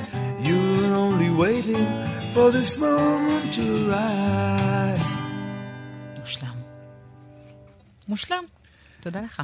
איזה שיר אתה הכי אוהב של הביטלס? וואו, זה באמת השאלה הכי קשה ביקום. 249 שירים, אני צריך לבחור מתוכם אחד. אם היית לוחצת אותי לקיר, כן. ומאיימת עליי בדברים שאני לא יכול לסבול, כמו למשל סוודר על גוף רטוב, שזה באמת בעיניי יותר גרוע מאשר... אין, אין יותר גרוע מזה. ג'ינס באוגוסט. למשל, כן. כן. הייתי מתכנס לכלל שניים, שהם? אלנור רגבי כן. והי ג'וד. היי ג'וד. היי ג'וד בהופעה של פול מקארטני בארץ לפני כמה... וואו, דמעות. באמת, בכי. נסעתי ללונדון, נתן כהן, חברי האהוב שהפיק איתי את פנים ושמות, נסע ללונדון לעבוד אחרי זה בלונדון מיד אחרי האלבום, ואני הייתי נוסע אליו כל הזמן לבקר אותו, נורא התגעגעתי אליו. ופעם אחת קניתי לנו שני כרטיסים למופע של פול מקארטני, פעם ראשונה בחיים שהלכתי לראות את פול מקארטני, אהוב ליבי, ובאמת זה כאילו שיא החיים, אין, לראות את פול מקארטני בפח חייו, ונכנסנו לוומבלי, קניתי במחיר מטורף, פשוט בשורה שש באמצע, כזה בוומבלי ארינה, ואנחנו נכנסים, אנחנו מפלסים את דרכנו קדימה אל מקומנו, ואנחנו מתיישבים, ואז מגיעים, שלוש דקות אחרי זה, מגיעים שני ויקינגים, אבל באמת מקררים נורבגים כאלה, עצומים בגודלם, ומתיישבים לפנינו. זה כמו להיות בדרייב אין. לפני משאית, עם מכונית קטנה ומשאית יושבת לפניך. עכשיו, אנחנו מנסים לפנות כזה, לראות שוב, זה שוב, זה קיר לפניך. עכשיו, אנחנו שנינו מיואשים בטירוף, ואז נתן, נתן אומר לי, יש לי רעיון. הוא הולך למזנון, והוא מביא שני כוסות גדולים של קולה, ואופס, בטעות. פתאום הם נשפכים, במקרה הם נשפכים, ממש במקרה, כזה בעזרתי, עם ישראל חי, זה מה שיש לי להגיד לך. והם פתאום שתי שלוליות נקבות מתחת לוויקינגים, והם מתחילים לדבר בשפה שאנחנו לא מבינים ולהתעצבן, והם קמים והם הולכים משם, אנחנו רואים את פול מקארטני מהמרחק פחות או יותר שאני רואה אותך עכשיו, אוי, זה פשוט יוצא מן הכלל. ואז יושב מולי והוא שר לי The Long and Winding Road. The long and winding road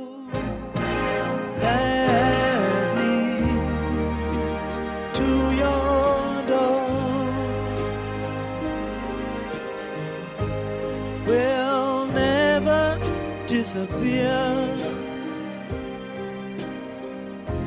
I've seen that road before.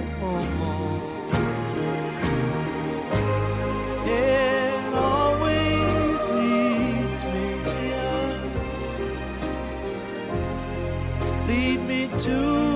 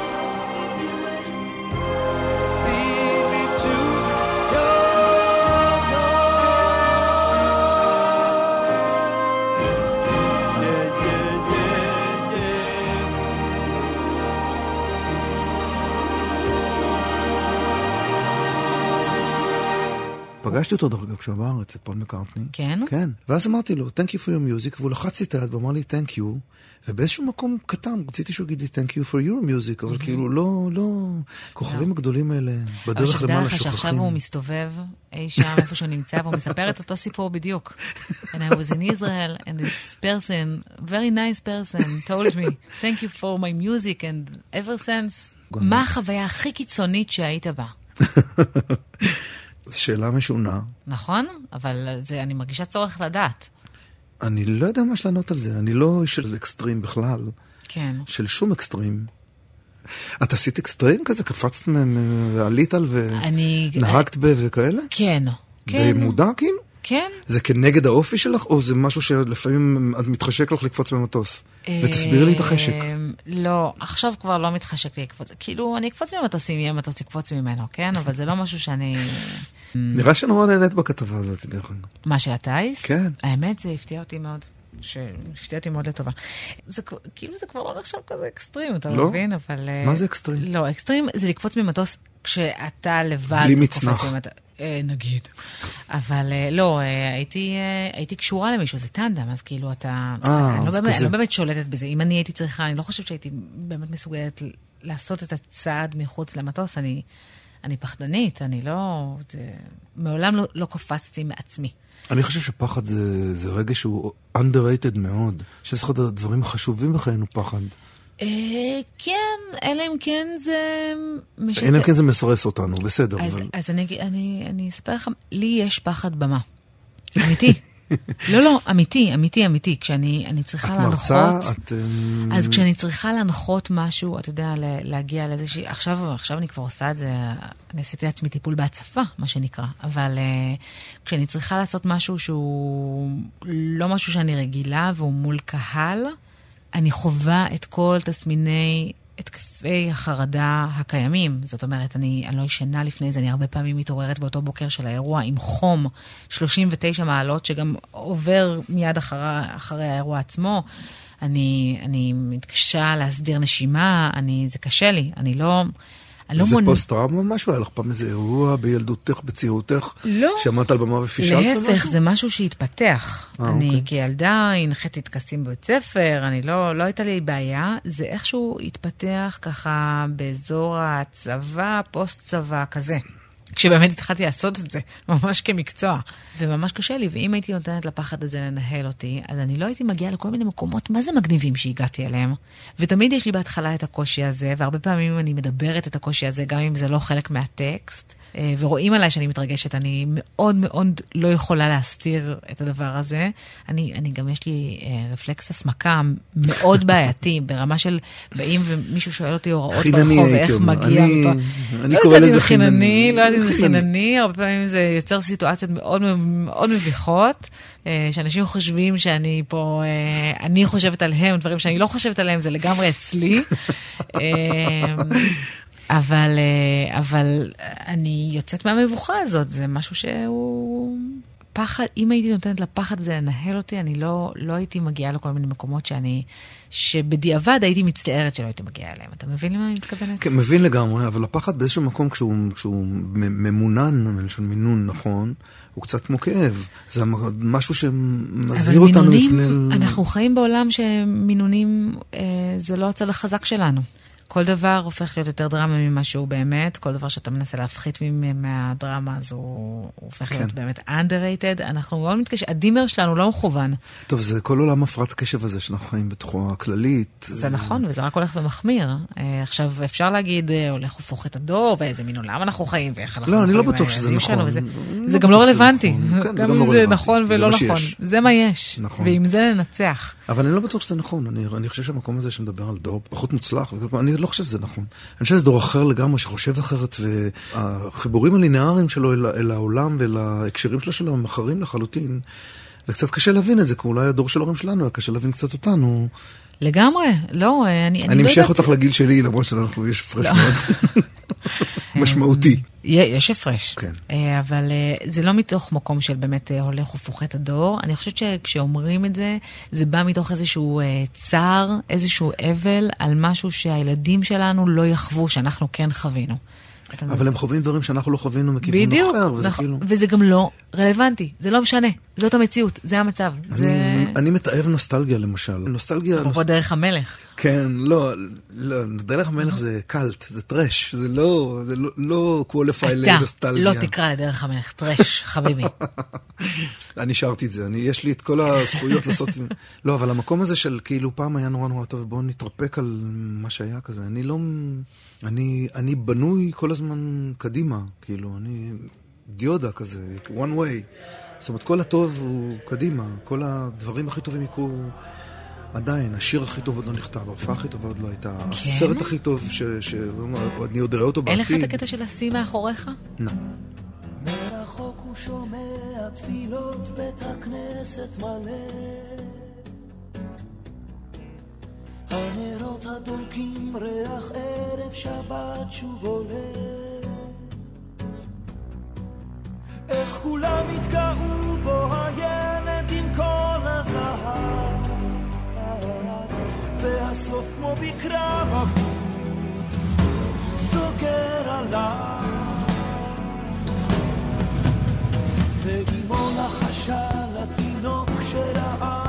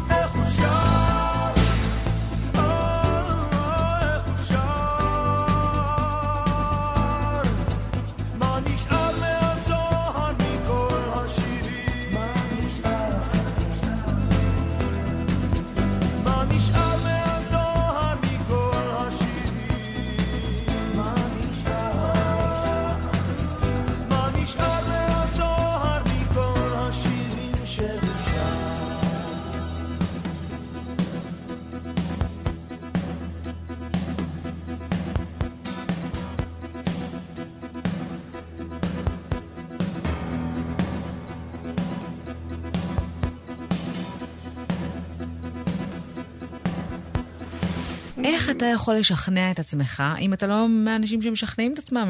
יש פה גם עניין של מודעות עצמית, כן? אני יודעת מה, אני חושבת שאני יודעת מה אני שווה, מה זה. אני לא הבחורה הכי מגניבה בעיר. ולהיות ליד בוא בחורות נגדיר מגניבות... מגניב. מי שפחות אה, מתעסק במה חושבים עליו, אלה זה המגניבים האמיתיים. מגניב? אלה אוקיי. המגניבים האמיתיים, לא לא, הוואנאביז. לא לזה התכוונתי. אז- כי אני גם לא מגניב, אני גם לא מגניב לפי ההגדרה מי, הזאת. מי, אלה, ש, בכלל. אלה שעושים מה שהם רוצים לעשות, שזה חלק מהעניין. אלה שעושים את זה עם, עם, עם סטייל, ו... ו... הסטייל כן, ובעיקר אלה שאנשים נורא, זה המלכודות אה, כזה, מלכודות דבש. אנשים- דבש, אלה מלכודות שאנשים דבש. שרוצים להיות, אלה שאנשים רוצים להיות במחיצתם. שאנשים... הם מושכים אנשים מבלי שהם ירצו למשוך אנשים. כן. אלה האנשים המגניבים. אז אני, את, את לא מגדירה את עצמך בקבוצה הזאת? אני לא יודעת אם את אני... היססת ואני לא מבין את ההיסוס הזה בכלל. אני- בסדר, בעיניי, אני מראה לך זווית שלי, מה אכפת לך? זה לא רק בגלל שאת בטלוויזיה וכאלו, שאת נורא יפה, או במקומות האלה. חמודי, מקומות- תודה. אבל אני, זה, זה משהו שאני, קודם כל משהו שאני באמת חושב, אבל זה לא, לא מהמקום שאת אה, פרסונה ציבורית, אלא ממקום שיש לך את כל מיני תכונות שהמון המון אנשים מסוג מסוים, אוקיי? אני לא מניח ש... אני עמוק בתסמונת המתחזה. שעוד רגע יגלו את, ה- את עמוק, הבלוף. עמוק, עמוק בתוך זה. אוי, אני זה ממש יודעת... תסמונת לא טובה. אה, אתה חושב? לא, זה תסמונת על הפנים, אבל, אה, אבל אני ממש מרגישה, אני, אני מאוד מרגישה את זה, בטח. עוד רגע. יש אני, משהו שאין אין שום דבר שאפשר לעשות ולשנות את זה, נכון? זה מה שאת אומרת עכשיו, כאילו. אמ, לא, עם, עם הזמן, הזמן שעובר, אז אני מרגישה יותר טוב עם עצמי, כן? אבל... אמ, מה אני אגיד לך? אז אני מתבאסת על זה שכאילו לא הבנתי לא את הדברים הבנתי את זה שאני... אז. בטח לא, בדיוק, כן, בדיוק. זמן אבוד. אבל זה... אפרופו נוסטלגיה, אין... כן. זה מה והייתי- יש. הייתי שמחה מאוד להאיץ תהליכים ולדעת, נגיד, מה שאני אדע בגיל 50, אני אשמח מאוד לדעת עכשיו. אם, אם מישהו יכול לזרז את זה איכשהו, אני יכול אם לספר לך בגיל מאזינים. 64, כאילו, מה מה כן. חושבים? מה לא, מה מה תחשבי? קורה בגיל 64? אבל אתה ממש לא בן הרבה. 64, אני אתה... בן 60 אני אהיה בן 64 בדצמבר הקרוב. אני וישו נולדנו באותו יום. הוא בגיל 36 פרש ואני המשכתי. איזו מחשבה מעניינת. אז עש- 24 אה. בדצמבר, זה יום הולדתי. ואני בדצמבר הקרוב אהיה בן 64, וכולם ישירו לי, When I get old, losing my hair, ו-I lost my hair a long time ago. כן. אבל אתה גידלת אותו, גידלת לסנטר. כן, נכון. את יודעת למה זה- זה- הזקן הזה? כי- למה? כי אנחנו תקופת בין הסגרים, ובין הסגרים לא... זה חזק. נו, אז מה- מה זה יודעים סתם בגיל עצלות, 64? והיליל אמרה שזה נורא יפה. זה מאוד יפה. אז אפשר להתווכח, יש אנשים שחושבים אחרת. אבל מה אכפת לי מה אנשים חושבים? בדיוק. אבל רגע, מה אתה יודע בגיל 64? מה אני צריכה לדעת על גיל 64? מה צופן העתיד? שזה אותו דבר כמו, שאת, כמו שהיום, כמו שאת עכשיו. לא ישתנה כלום בבפנים שלך, אבל את, אה, יהיה לך יותר נוח עם, אה, עם זה, שכלום לא משתנה. זה שינוי מדהים בעיניי. כן? כן. אני רוצה להרגיש בפיג'מה. זה מה שאני איזה רוצה. זאת שאיפת זו חיי. הגדרה נהדרת. להרגיש בפיג'מה, כל אוי, זה החיים. נפלא. אני קונה את ההגדרה הזאת לגמרי. אני רוצה להרגיש גם בפיג'מה. יאללה, חג, אפשר להיות בפיג'מה כמה אבל שאנחנו אני יותר רוצים. בפיג'מה ממך לדעתי. אני יותר אה, קיבלתי מזמן, כאילו. עוד כשהייתי צעיר ממך אפילו, את המקום הזה. כן, אני חושב שזו הבנה... אני לא יודע כמה... את- את- זאת אומרת, אני לא עקבתי אחרי ביקורות או טוקבקים או מיני דברים סביבך, אבל כשאני הייתי צעיר והוצאתי אלבומים ושרתי כל מיני כאלה, אז אתה חשוף לביקורות שלא לא כותבים טוקבק בתחתית עמוד, אלא בידיעות אחרונות, בעמוד הראשי של ידיעות אחרונות, כותבים עליך דברים, ואתה אומר, למה? למה? כן, זה קשה. וזה דברים, זה, אז בפעמים הראשונות שחטפתי, זאת אומרת, קיבלתי גם ביקורות נורא טובות, אבל חטפתי גם סטירות לחי מצלצלות מאוד. כן. בפעמים הראשונות אתה לא יודע איפה לקבור את עצמך, ואתה לא יודע מה לעשות עם הדבר הזה. כתב עליי, וזה נורא הצחיק אותי גם, כתב עליי איזה, כתב... אה, זו הביקורת היחידה שאני זוכר מכל הביקורות שכתבו עליי בחיים, והיא דווקא לא טובה. נו, ברור. הוא כתב על, על, בדרך אל האושר, שאני נשמע כמו נער איסטנבולי מאוהב המתאמן לאירוויזיון. קודם כל זה נורא מצחיק, קודם כל זה הגדרה מצחיקה וואו. איזו השקעה והביקורת. כן, איזו... זה... זה אנשים נורא. משקיעים בביקורת, הם רוצים לכתוב על עצמם. אז תשמע, אנחנו נעשה שני דברים. מה נעשה? דבר ראשון, אנחנו אה, נאחל לכל מי שהאזין לנו עד עכשיו, שהשנה תרגישו בפיג'מה. אל תהיו בפיג'מה, כי אנחנו. לא רוצים סגרים ולא זה. אבל אנחנו, מאחלים לכם שהשנה תרגישו יותר בפיג'מה ממה שהרגשתם עד עכשיו. נפלא. הגדרה מצוינת, אני קונה את הגדרת הפיג'מה. נכון, ואתה יודע, זה גם תחילת שנה, צריך להכין משהו. נכון, נכון. אז למה לא? ונסיים בדרך אל האושר. אה, איזה כיף לסיים בדרך אל האושר. מה את מאחלת לעצמך. לשנה הזאת? להרגיש, זה פיג'מה, לגמרי. איחלתי לאחרים מה שאני מאחלת לעצמי. אוקיי. פיג'מה ספציפית את רואה בדמיון, או... כל פיג'מה שהיא. דני, איזה כיף, איזה דייט מעולה זה היה. דייט מעולה. שתהיה לך שנה טובה. גם לך שתהיה שנה מצוינת, הילה. ואני מת עלייך, תדעי לך. גם אני, זה הדדי מאוד. הדדי מאוד. חג שמח, הילה חג אהובה. שמח. ערכה והפיקה איילת דוידי. ביצוע טכני ראובן מן. לא, הם לא צעירים, הם ביחד כבר המון. היא איבדה את האור, הוא איבד את הדמיון. לפעמים במטבח דרך כוס קפה, היא חושבת שהוא עדיין די יפה, הוא נזכח נגע בו בלילה הראשון. בעיניה זורח מבט אחר, הוא כמעט אומר לה אבל מוותר, היא עדיין חידה, אולי הפתרון.